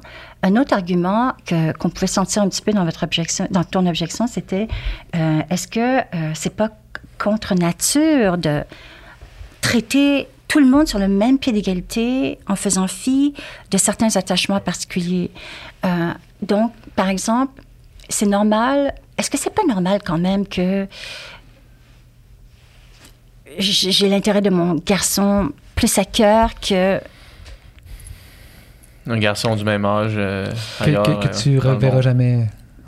C'est terrible de dire Ben- ça, mais je veux dire, franchement, je- Tout le monde, tout le se pose la question, puis tout le monde. Euh, tout- tout- c'est oui, oui, c'est c'est- ça. c'est- Alors, euh, j'allais dire, j'allais dire que l'intérêt de payer, ça Ben paraissait oui, moins ben dur, Effectivement. mais je veux dire, puis pareil, ton cercle de, de famille, Mhm. tes, par- tes amis vont avoir probablement plus d'importance en termes d'obligations morales que, que Ouais. envers moi. Ouais. Et, et je t'en voudrais pas. Mhm. Et c'est le phénomène qu'on appelle le phénomène de la partialité morale. C'est à la fois un phénomène psychologique, mais aussi d'un point de vue philosophique. Alors, est-ce que c'est pas aussi justifiable? Par exemple, quand on regarde le film Titanic, je sais pas si vous avez déjà vu le Mhm. film Titanic. Oui, bon, ouais. Ça m'est arrivé. Oui, OK, c'est ça. C'est que la- quand, quand le Titanic, le Titanic fait naufrage, il y a Leonardo DiCaprio qui est dans l'eau glacée, il voit la tête de Lee en chaîne qui flotte sur l'eau, il la grippe. Puis là, il y a comme trois, quatre personnes, puis là, il y a Kate Winslet. Puis là, il tâche tout le monde pour aller chercher Kate Winslet pour la mettre sur la... Puis nous, il n'y a personne qui va l'accuser d'avoir Ouais. un parti pris. Au contraire, on pleure. D'être immoral, d'être. Ah, la première personne, il y avait là-dessus, puis il fait genre. C'est ça, exactement. rose. C'est ça, exactement. ensemble. Parce qu'on est de même égalité Ouais, morale, c'est ça, Il exactement. part sur un speech philosophique de pourquoi il a pris la première personne sur le côté. Ça fait que, donc, ça, c'est comment dire. Alors, quand on l'élargit sur une échelle euh, collective, on va se dire est-ce que le fait que les Québécois décident ensemble de financer l'hôpital Sainte-Justine pour prendre soin de nos petits, est-ce qu'on est moralement coupable de faire ça et de ne pas, euh, en même temps, ben, on aurait pu envoyer cet, cet argent-là, puis sérieusement, on aurait pu sauver plus d'enfants ailleurs dans le monde qu'ici. Alors, le, le problème de la partialité morale est, à mon avis, un problème vraiment, vraiment intéressant parce que dans le domaine de l'éthique des relations internationales, même si le, le point de départ, c'est de dire égalité pour tous à l'échelle internationale, après, il faut quand même réfléchir sur, wow, qu'est-ce que ça veut dire, la partialité morale? C'est quoi le sens euh, et, et, et, ouais, c'est ça. Alors, encore une fois, il y a, il y a maintenant des, des jeunes philosophes politiques qui essaient de concilier les limites justifiables du nationalisme, les limites justifiables du parti pris envers nos compatriotes euh, et les limites non justifiables euh, de l'exclusion d'autrui. Alors, on, on a de plus en plus des philosophes politiques en, en relations internationales qui essaient vraiment de combiner les deux et, et qui essaient vraiment de d'essayer de penser. euh, ouais, mais c'est difficile. Mhm. C'est difficile comme question. Je voulais qu'on euh, termine. Moi, évidemment, je suis vegan. Oui, Euh, je voulais qu'on termine en parlant euh, d'éthique animale. Oui. Parce que je me rappelle plus, là, je, je, je pourrais pas citer qui a dit ça, mais qui parlait d'un éthicien qui peut convenir que le véganisme, c'est la chose à faire. Peut, sans être lui-même vegan, recommander le véganisme comme étant la chose à faire. Euh, puis euh, je lisais dans, dans le courriel que tu nous as envoyé que toi, tu n'étais pas végane, tu n'étais pas végétarienne, mais que euh, tu visais à le devenir éventuellement.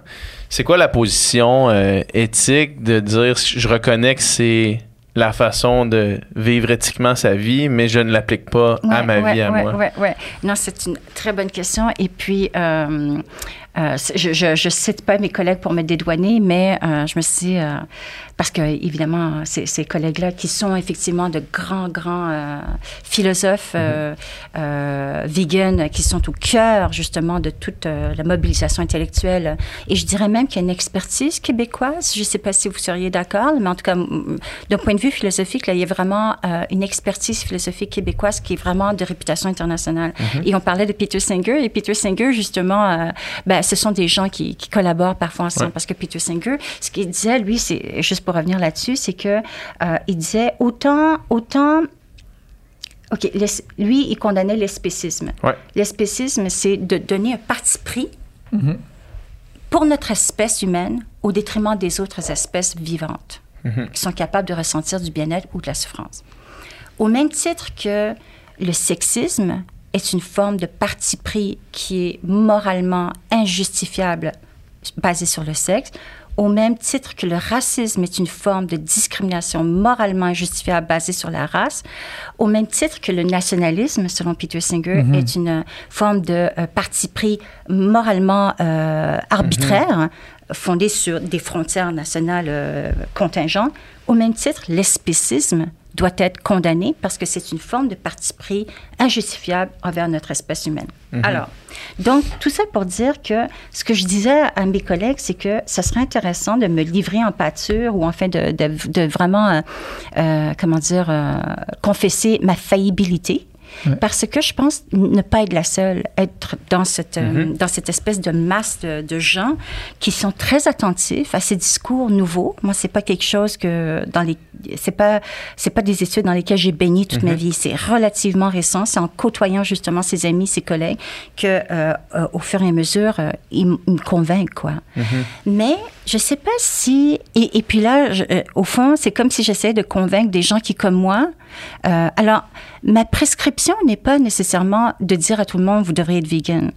Euh, euh, C'était plutôt ma position est plutôt la suivante. La déclaration des 400-500 intellectuels qui ont euh, condamné l'exploitation animale, je l'ai signée Mhm. au même titre que beaucoup, beaucoup de collègues qui ne sont pas nécessairement véganes l'ont signé. Mhm. Parce qu'on sait que nous avons maintenant les moyens technologiques euh, et les ressources pour éviter, je pense, euh, donc cette exploitation animale Mhm. industrielle. Alors, par rapport au fait de l'alimentation, je suis pas, en ce moment, c'est encore une question que je me pose. Euh, mais je, je confesse aussi ma naïveté. Je suis pas convaincue que nous ne sommes pas, les, les êtres humains, des, des, des animaux comme tant d'autres. Et comme ma position sur la prédation animale est pas tranchée, euh, par, exemple, tu sais peut-être qu'il y, a des- il y a des philosophes vegans qui pensent qu'on devrait aussi, autant que faire se peut, euh, limiter la prédation entre les animaux. Mhm.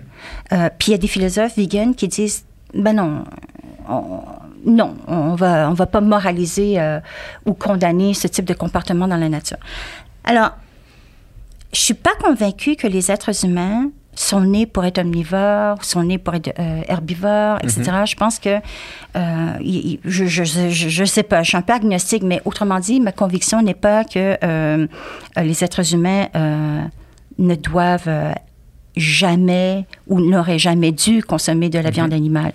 Euh, puis je suis même sensible à certains contextes culturels ou peut-être que bon. Mais je pense que nous avons toutes les ressources technologiques pour éventuellement ne plus en manger.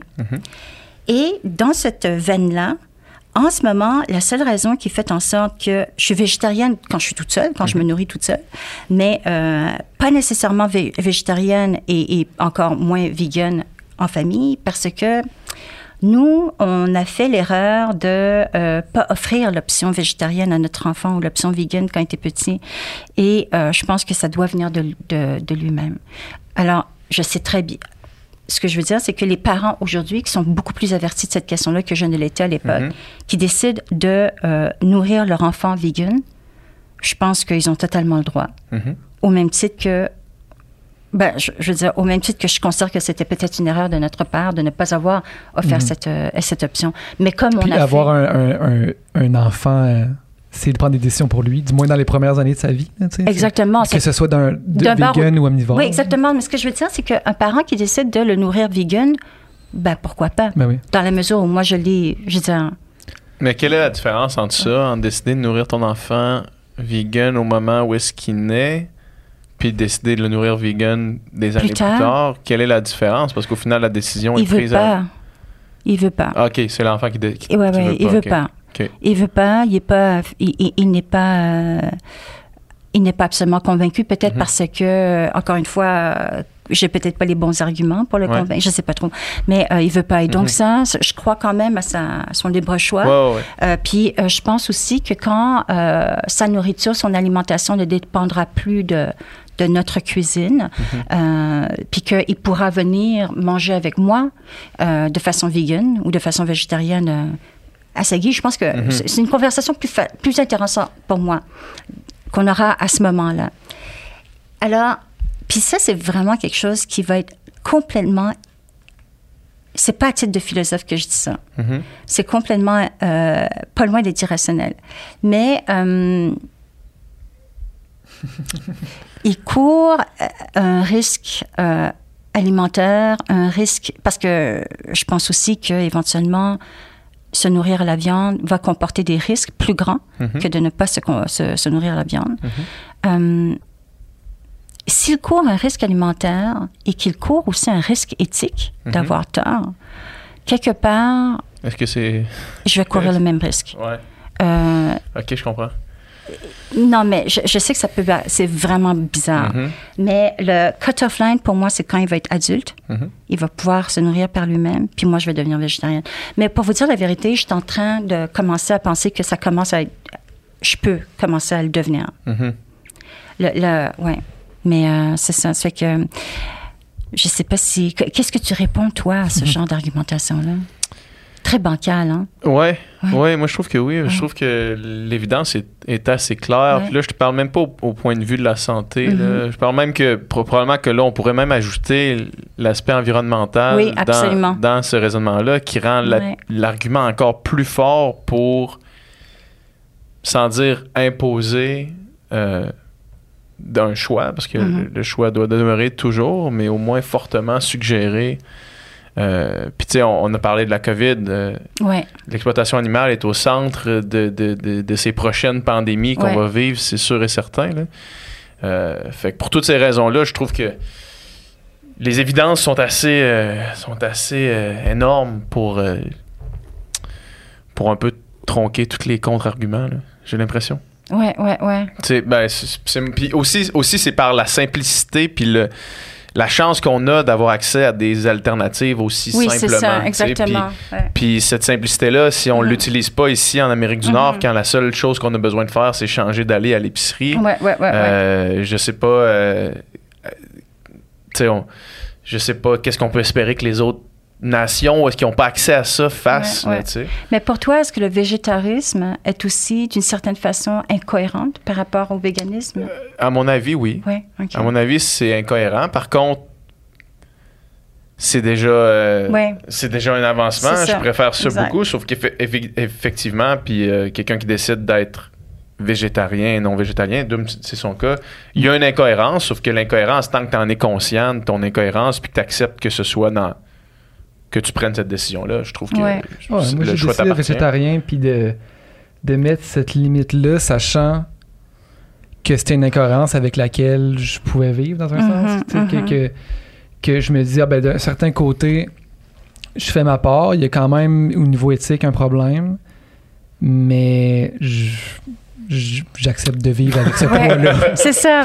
Alors, Ce moi. moi, poids-là sur mes épaules. mais, mais c'est ça. Moi, pour le moment, euh, ce, que, euh, ce avec quoi je vis, c'est. Je ne sais pas si le concept de flexitariste euh, dit- vous dit quelque chose. Flexitariste, d'après ce que j'ai compris, c'est quand euh, on est quand même dans une démarche de devenir végétarien. euh, C'est-à-dire que, autant que faire se peut, dans certaines circonstances, on, euh, on sacrifie volontairement la viande.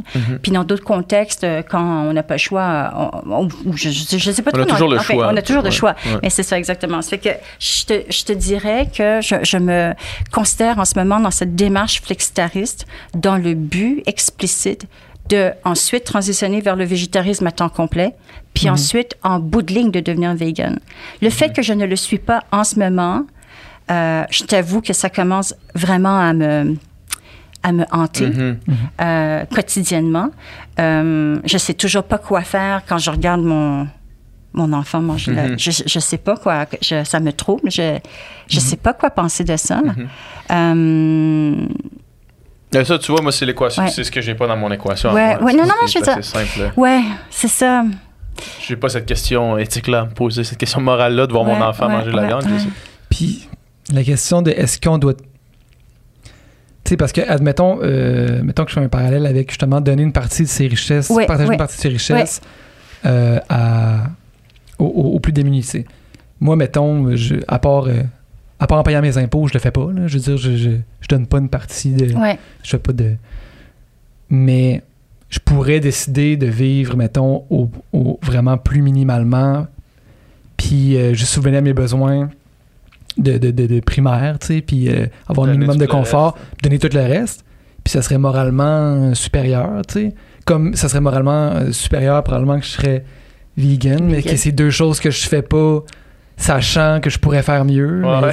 À un moment donné, c'est, c'est, Ouais, ça serait, incroyable qu'on ait Sauf que, tous- tu sais, mettons l'impact. Après ça, c'est, après ça, c'est un, un jeu de, de- de calculer la balance, tu sais, mais parce que l'impact, mettons, sur ta qualité de vie, de Ouais. tout donner le supérieur que ton appart puis ta bouffe, mettons, à quelqu'un d'autre, est vraiment plus grand que prendre du lait d'avoine. Ouais, ouais. Moi, j'en reviens, ça, c'est un à, plus, un plus petit sacrifice. j'en reviens à ça, tu sais, quand, Ouais, quand ouais, je ouais, parle, je de- comprends. j'en- reviens à- l'impact que ça a sur, tu sais, moi, Ouais. mettons, là, je le suis, ça fait cinq ans que je le suis, Ouais. je le remarque plus. Ouais. Tu sais, je j'y pense plus Ouais. jamais. Ça m'arrive jamais chez nous. J'ai tout ce qu'il faut pour cuisiner, qu'est-ce whatever, qu'est-ce que je prends. Je passe plus jamais dans l'allée de la viande. J'ai- Ouais. tu sais, j'en- j'en- J'y pense plus Mm. au quotidien.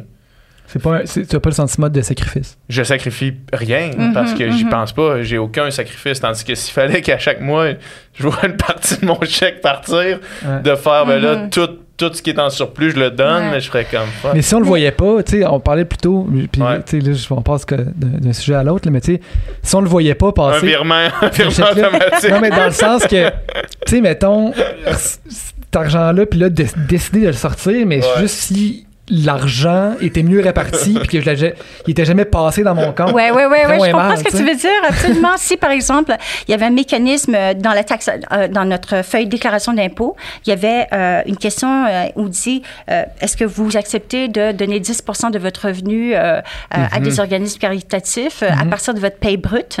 Ouais. Pas de problème. Il y a beaucoup de monde peut-être qui le ferait, c'est ça Ben oui. tu veux dire? Ben Parce que oui, tu le verrais même- jamais passer. Ou même si c'était obligatoire, tu sais, Ouais. puis qu'on avait tout un niveau de vie un petit peu.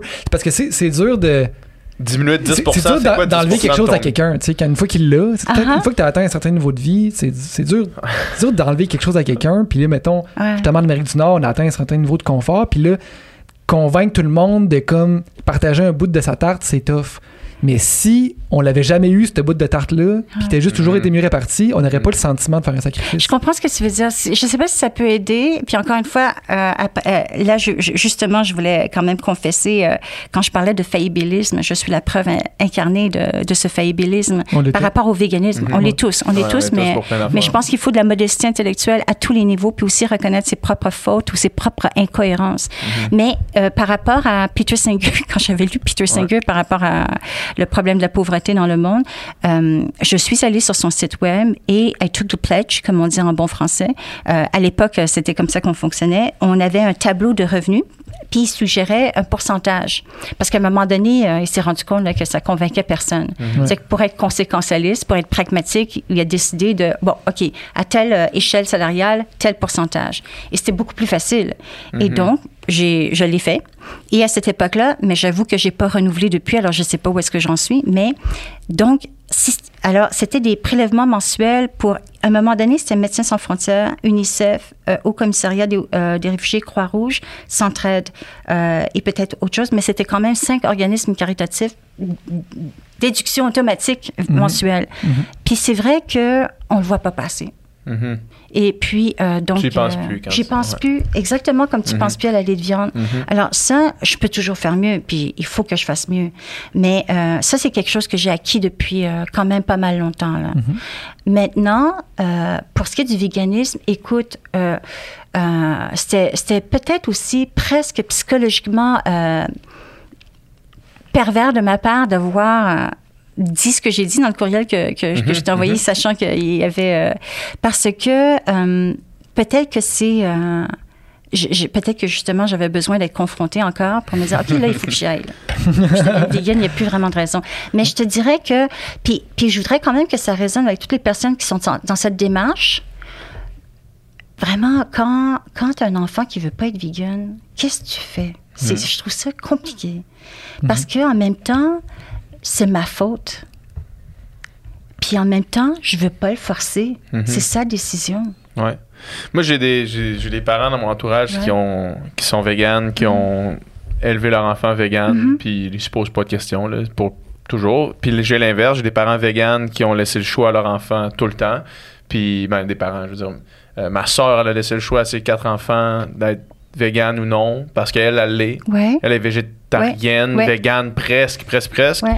Puis les enfants ont pris des, des directions différentes. là. Tu sais, Il y en a qui. Mais avant d'avoir l'âge de prendre une décision, parce qu'à ma- tu sais, à deux ans, tu prends pas. À, à un an, tu prends pas grande décision, mettons. Mhm. Il fait, elle faisait quoi? Ben, il allait au goût. Mhm. Le- l'enfant. Non, mais donc, là. est-ce qu'il y a des enfants qui ont décidé de ne pas être vegan? Euh, oui, oui. Il y a, des- il y a- il y a la, la- je pense que la majorité. Wow! euh, ouais. Puis qui cuisine? Qui, Ma soeur, elle, elle- elle fait sa bouffe à elle. Wow. Puis elle, elle se fait tout le temps un side végé. Puis le reste, elle le fait. OK. Ouais. Mais chaque fois qu'elle fait, mettons, tu sais, des, des affaires que. Des muffins. Ouais. Tout le temps des muffins vegan. Vegan, Il y a parce que ça, ça passe inaperçu. là, Oui, oui, les je enfants, Ils comprends. s'en rendent pas compte. Je Fait que chaque fois que c'est des affaires de même, c'est tout le temps, tu sais, végé, vegan. Puis, Ouais, ouais, ouais, Ouais. Mais fait que les enfants ont pris leur décision. Puis après ça, tu sais, puis inversement, mais mes amis qui ont élevé leur enfant vegan, quand l'enfant va être en âge de- d'aller manger chez des amis, Ouais. il va être en âge de prendre sa propre décision Ouais. aussi de est-ce que tu veux manger la viande chez tes amis Oui, ou non. oui, oui, oui. Fait que la décision vient de l'inverse. C'est juste que peut-être que tu l'as, tu l'as starté euh, d'un côté ou est-ce qu'il va devoir prendre la décision plus tard. Oui, oui, exactement. non, mais écoute, je pense que t'es. Ouais, je pense que ça s'en vient bientôt. Beaucoup. Puis, tu sais, je veux dire, maintenant, les, les plus jeunes, là, tu sais, tu me contais, tu étais déjà allé euh, parler de véganisme dans une classe, me semble, tu m'avais dit, puis que. Euh, C'était pas ouais. toi qui m'avais conté ça, puis que ouais. tu avais posé la question qui est végé ou vegan ici, puis Ouais, tu sais, c'est ouais, une ouais. bonne proportion Ouais. de la classe. Fait que tu sais, j'ai l'impression que c'est de plus en plus Ouais. commun, puis Ouais. de plus en plus maintenant que l'information est là, maintenant que Tout à fait. les options Ouais, sont là, Tout à fait. Ça, ça prend de plus en plus de Ouais, place. ouais, Peut-être ouais. que- Bon, ben écoutez. Peut-être que l'enfant euh, se fera un switch. Je veux pas abuser. Est-ce que j'ai est-ce que j'ai le temps d'une dernière question? 5h37, on- ça- à moins que. Vas-y, vas-y. Ça fait plaisir. Tantôt, on parlait de.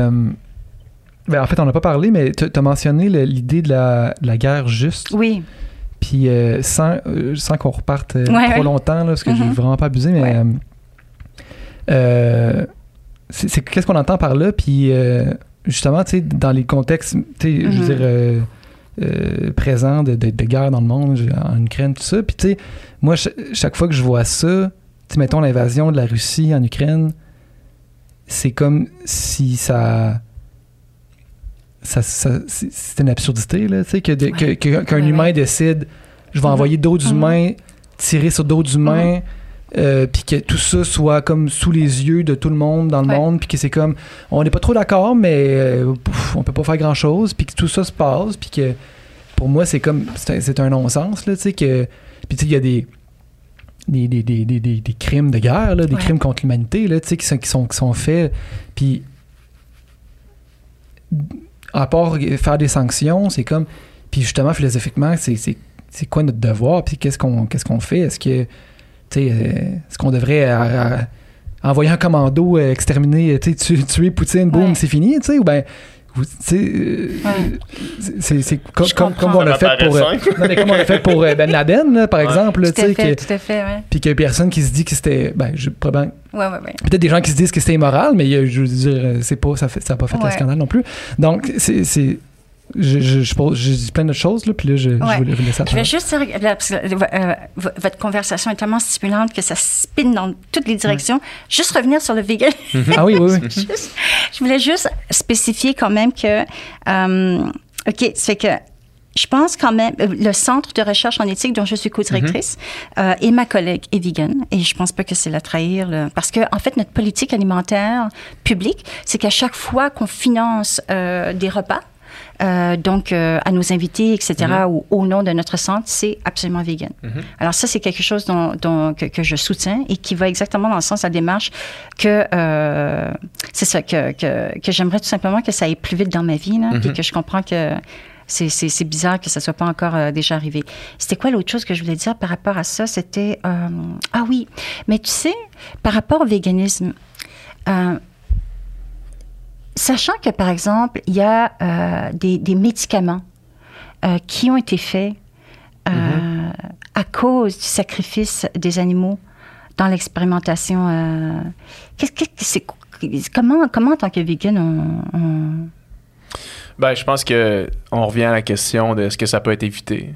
Mhm. Puis si la réponse est ça peut pas être évité pour la survie de notre espèce. Puis je veux dire dans Mhm. on, on- dans la notion du spécisme, c'est vrai que de pas mettre aucune espèce de au-dessus des autres, euh, c'est un c'est capital dans, dans la réflexion. Je crois quand même que l'objectif de toutes les espèces, c'est la survie de son espèce. Ouais. Puis je pense que dans cette optique-là, si ça peut pas être évité, puis que c'est pour la survie de l'espèce, ce serait l'argument que j'aurais à répondre. tu sais. OK. Puis les choses qui ont été faites sur les animaux, qui maintenant peuvent être faites plus sur les animaux, mais là, il faut arrêter Bien absolument oui, ces tests-là. On, peut, on Je peut être, comprends. être euh, heureux d'avoir eu les, les, les aboutissements que ces études-là ont créés. On est, on, on est euh, grateful. C'est quoi grateful? Reconnaissant. On est reconnaissant envers, sacrifice envers le sacrifice des ouais, animaux, sauf que Mhm. maintenant, si on peut l'éviter, Mhm. on l'évite. tu Tout à fait, oui. Ouais. C'est des choses qu'on peut pas éviter puis qui sont nécessaires à la survie de notre espèce. C'est ce que je répondrais. Bonne, bonne réponse. Une fois que les pilules existent, je veux dire, si t'en Ouais, as ouais. besoin, prends Ouais, exact, c'est Ouais, ça. parce que Exact. Je voulais juste dire que c'est quand même un débat qui fait, Ouais. euh, qui, est quand même très, très, très Si ça peut être évité, il faut euh, ouais. l'éviter à Ouais, tout prix. ouais, tu sais. absolument. Puis, si c'est parce que c'est une question euh, mercantile que ça, ça va plus vite, c'est plus facile sur Ouais. des animaux, il faut le tester. Arrêtons ça. Mais la question, c'est plus à l'inverse. Quand c'est peu- jusqu'à présent, ça ne peut pas être évité, qu'est-ce que Mhm. qu'est-ce qu'on fait? C'est quoi la position philosophique par rapport à ça? Alors là, il y Moi, a, je dis qu'on priorise la survie de notre espèce. ben, il y a une forme de spécisme. Ouais. Puis que tu es capable d'assumer. tu oui, parce que j'imagine qu'essentiellement, toutes les espèces sont programmées Ouais. pour la survie de leur espèce. ouais, ouais, c'est juste que nous, on est capable de la réfléchir, Ouais. puis possiblement qu'on qu'on la surréfléchit. Peut-être. Intéressant. Pour revenir à ta question, donc la théorie de la guerre juste, j'en ai peut-être maintenant perdu des, la- les bouts avec la, la digression, mais la théorie de la guerre juste, dans le domaine de l'éthique des relations internationales, euh, c'est très intéressant parce que ça a presque comme co, euh, euh, comment dire, il il y a eu la question de la faim avec Peter Singer, euh, il y a eu la, question de la paix perpétuelle avec Emmanuel Kant. Tout ça, ce sont, des idées dans l'histoire des idées euh, qui ont été mobilisées. Euh, il y a eu la question des réalistes, c'est-à-dire est-ce que pour comprendre le comportement des États sur la scène internationale, on devrait les concevoir simplement comme des agents qui poursuivent leur propre intérêt. Euh, donc ça, c'est une posture philosophique jusqu'à un certain point. Puis il y, a, il y a- eu la théorie de la guerre juste euh, à peu près dans les années 70.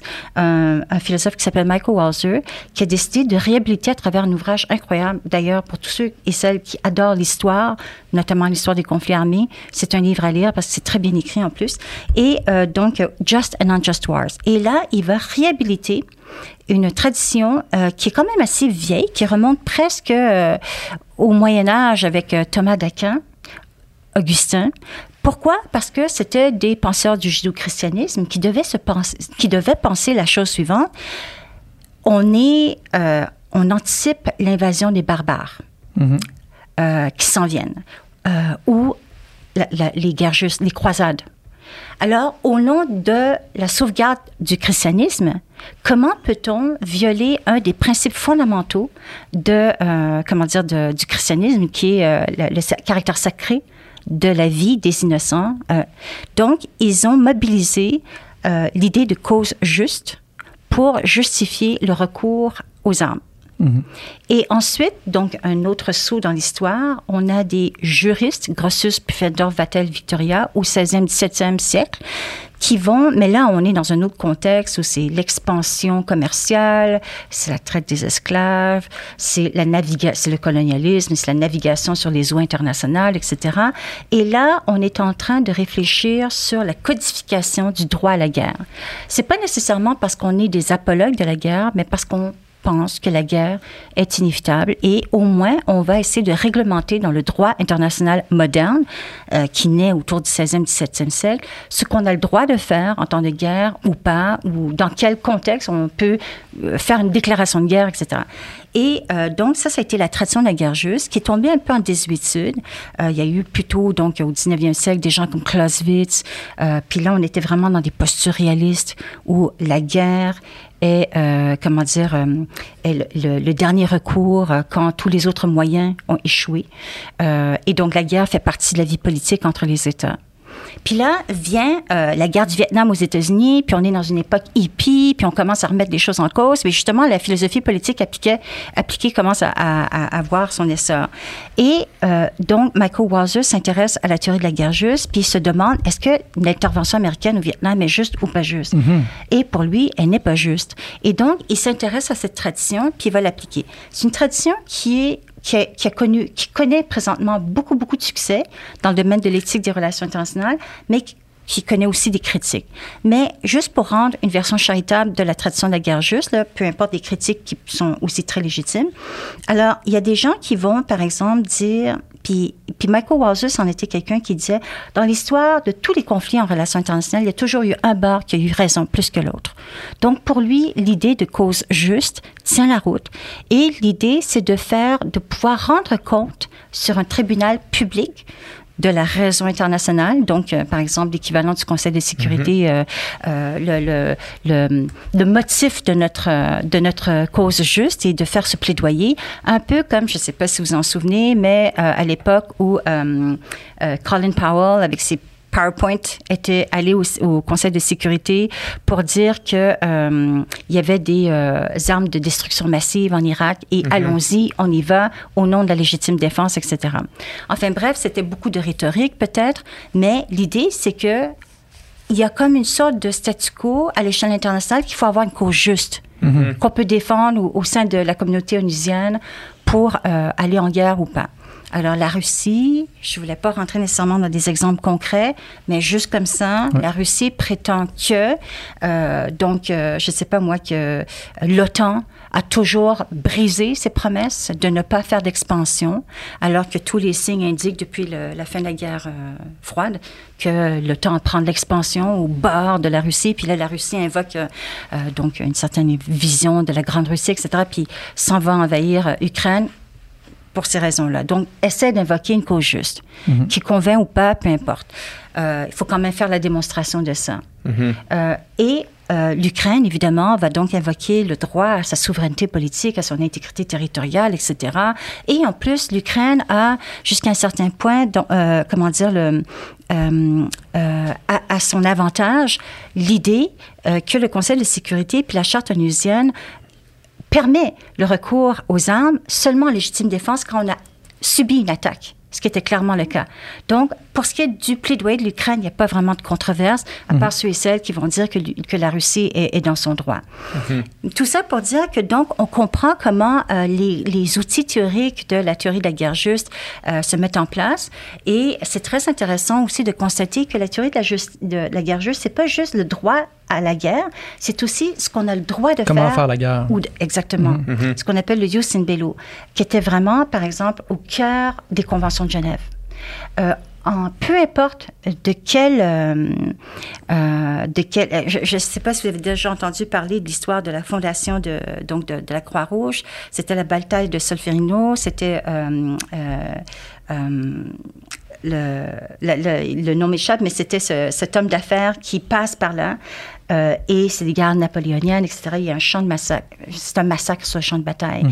Et puis, peu importe euh, les soldats de quel pays ils étaient ressortissants, Henri Dunant, donc le, le nom me revient, euh, est allé voir un village italien. toutes les femmes l'avaient suivi.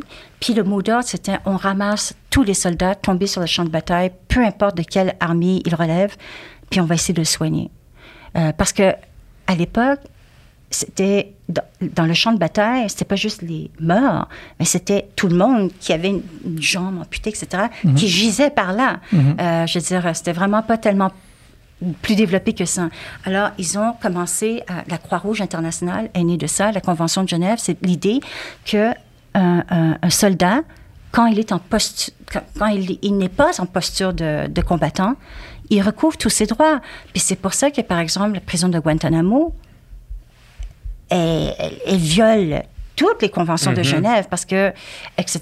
Puis la prohibition de la torture, etc. Ça fait qu'il y a des choses qu'on n'a pas le droit de faire en temps de guerre. Maintenant, on n'a plus le droit de brûler au napalm Mhm. des villages de Vietnamiens sous prétexte qu'il y a des Vietcong qui sont cachés par là. Euh, c'est ça les principes. C'est que c'est vraiment très intéressant. La- le terrorisme est le plus souvent euh, condamné parce que c'est une violation fondamentale, premièrement, du droit d'avoir euh, euh, une déclaration. Euh, et deuxièmement, l'immunité des non-combattants. C'est que l'attaque surprise, s'en prendre à des innocents, il n'y a rien de plus vil que ça par rapport à cette théorie. Puis là, par rapport à, prenons un- des cas, Syrie, Ukraine, là, la transposition de la théorie de la guerre juste sur des tierces parties. Est-ce que la théorie de la guerre juste peut justifier l'intervention militaire pour cause humanitaire? Alors, Kofi Annan, au lendemain du génocide de Rwanda, avait demandé à la communauté onusienne d'y réfléchir. Et puis, il avait mandaté, en fait, des gens comme Michael Niassef, en fait, des Canadiens aussi. bah, il y avait pas mal de Canadiens, Garrett Evans, euh, euh, à siéger sur une commission pour réfléchir sur qu'est-ce qu'on qu'est-ce qu'on pense de l'intervention internationale pour cause humanitaire et la souveraineté des États. Et ça a donné lieu à euh, The Responsibility to Protect, qui est un document euh, célèbre, euh, la responsabilité de protéger, qui consiste essentiellement à dire, à ouvrir la porte à la possibilité d'intervenir militairement au nom de causes humanitaires. Mais là, on en est là. C'est sûr que l'inertie et l'inaction pendant le génocide du Rwanda Mhm. a levé le cœur de tout le monde. Puis on sait, le général Romeo Dallaire, euh, bon. euh, mais le problème aussi, c'est que quand les Américains sont rentrés en Irak, c'était aussi au nom d'un nouvel ordre mondial, au nom de la démocratie libérale. C'est que on va donner un coup de pouce militarisé à tous les États qui ne sont pas encore démocratiques. Mhm. Mais là, évidemment, on a peur que ça glisse vers des formes d'impérialisme, en plus militarisé. Ouais. Est-ce qu'on doit intervenir au nom des femmes, au nom des droits des femmes dans... Comme en Iran, par exemple? Parler d'Iran tantôt. En Afghanistan, en tout cas, à un moment donné, il y avait eu euh, ce débat-là, puis on avait dit, ouais, il faut y aller pour euh, le droit des femmes euh, contre euh, les euh, talibans. Puis évidemment que, évi- évidemment qu'il faut, faut se soucier de- de- du droit des femmes. Mais l'ennui, c'est que quand ils ont été très euh, vite à sortir, Ouais. ben là, tout à coup, qu'en est-il des droits des femmes? Mhm. Euh, c'est qu'on a peur d'un discours de deux poids, deux mesures, on a peur de tout ça.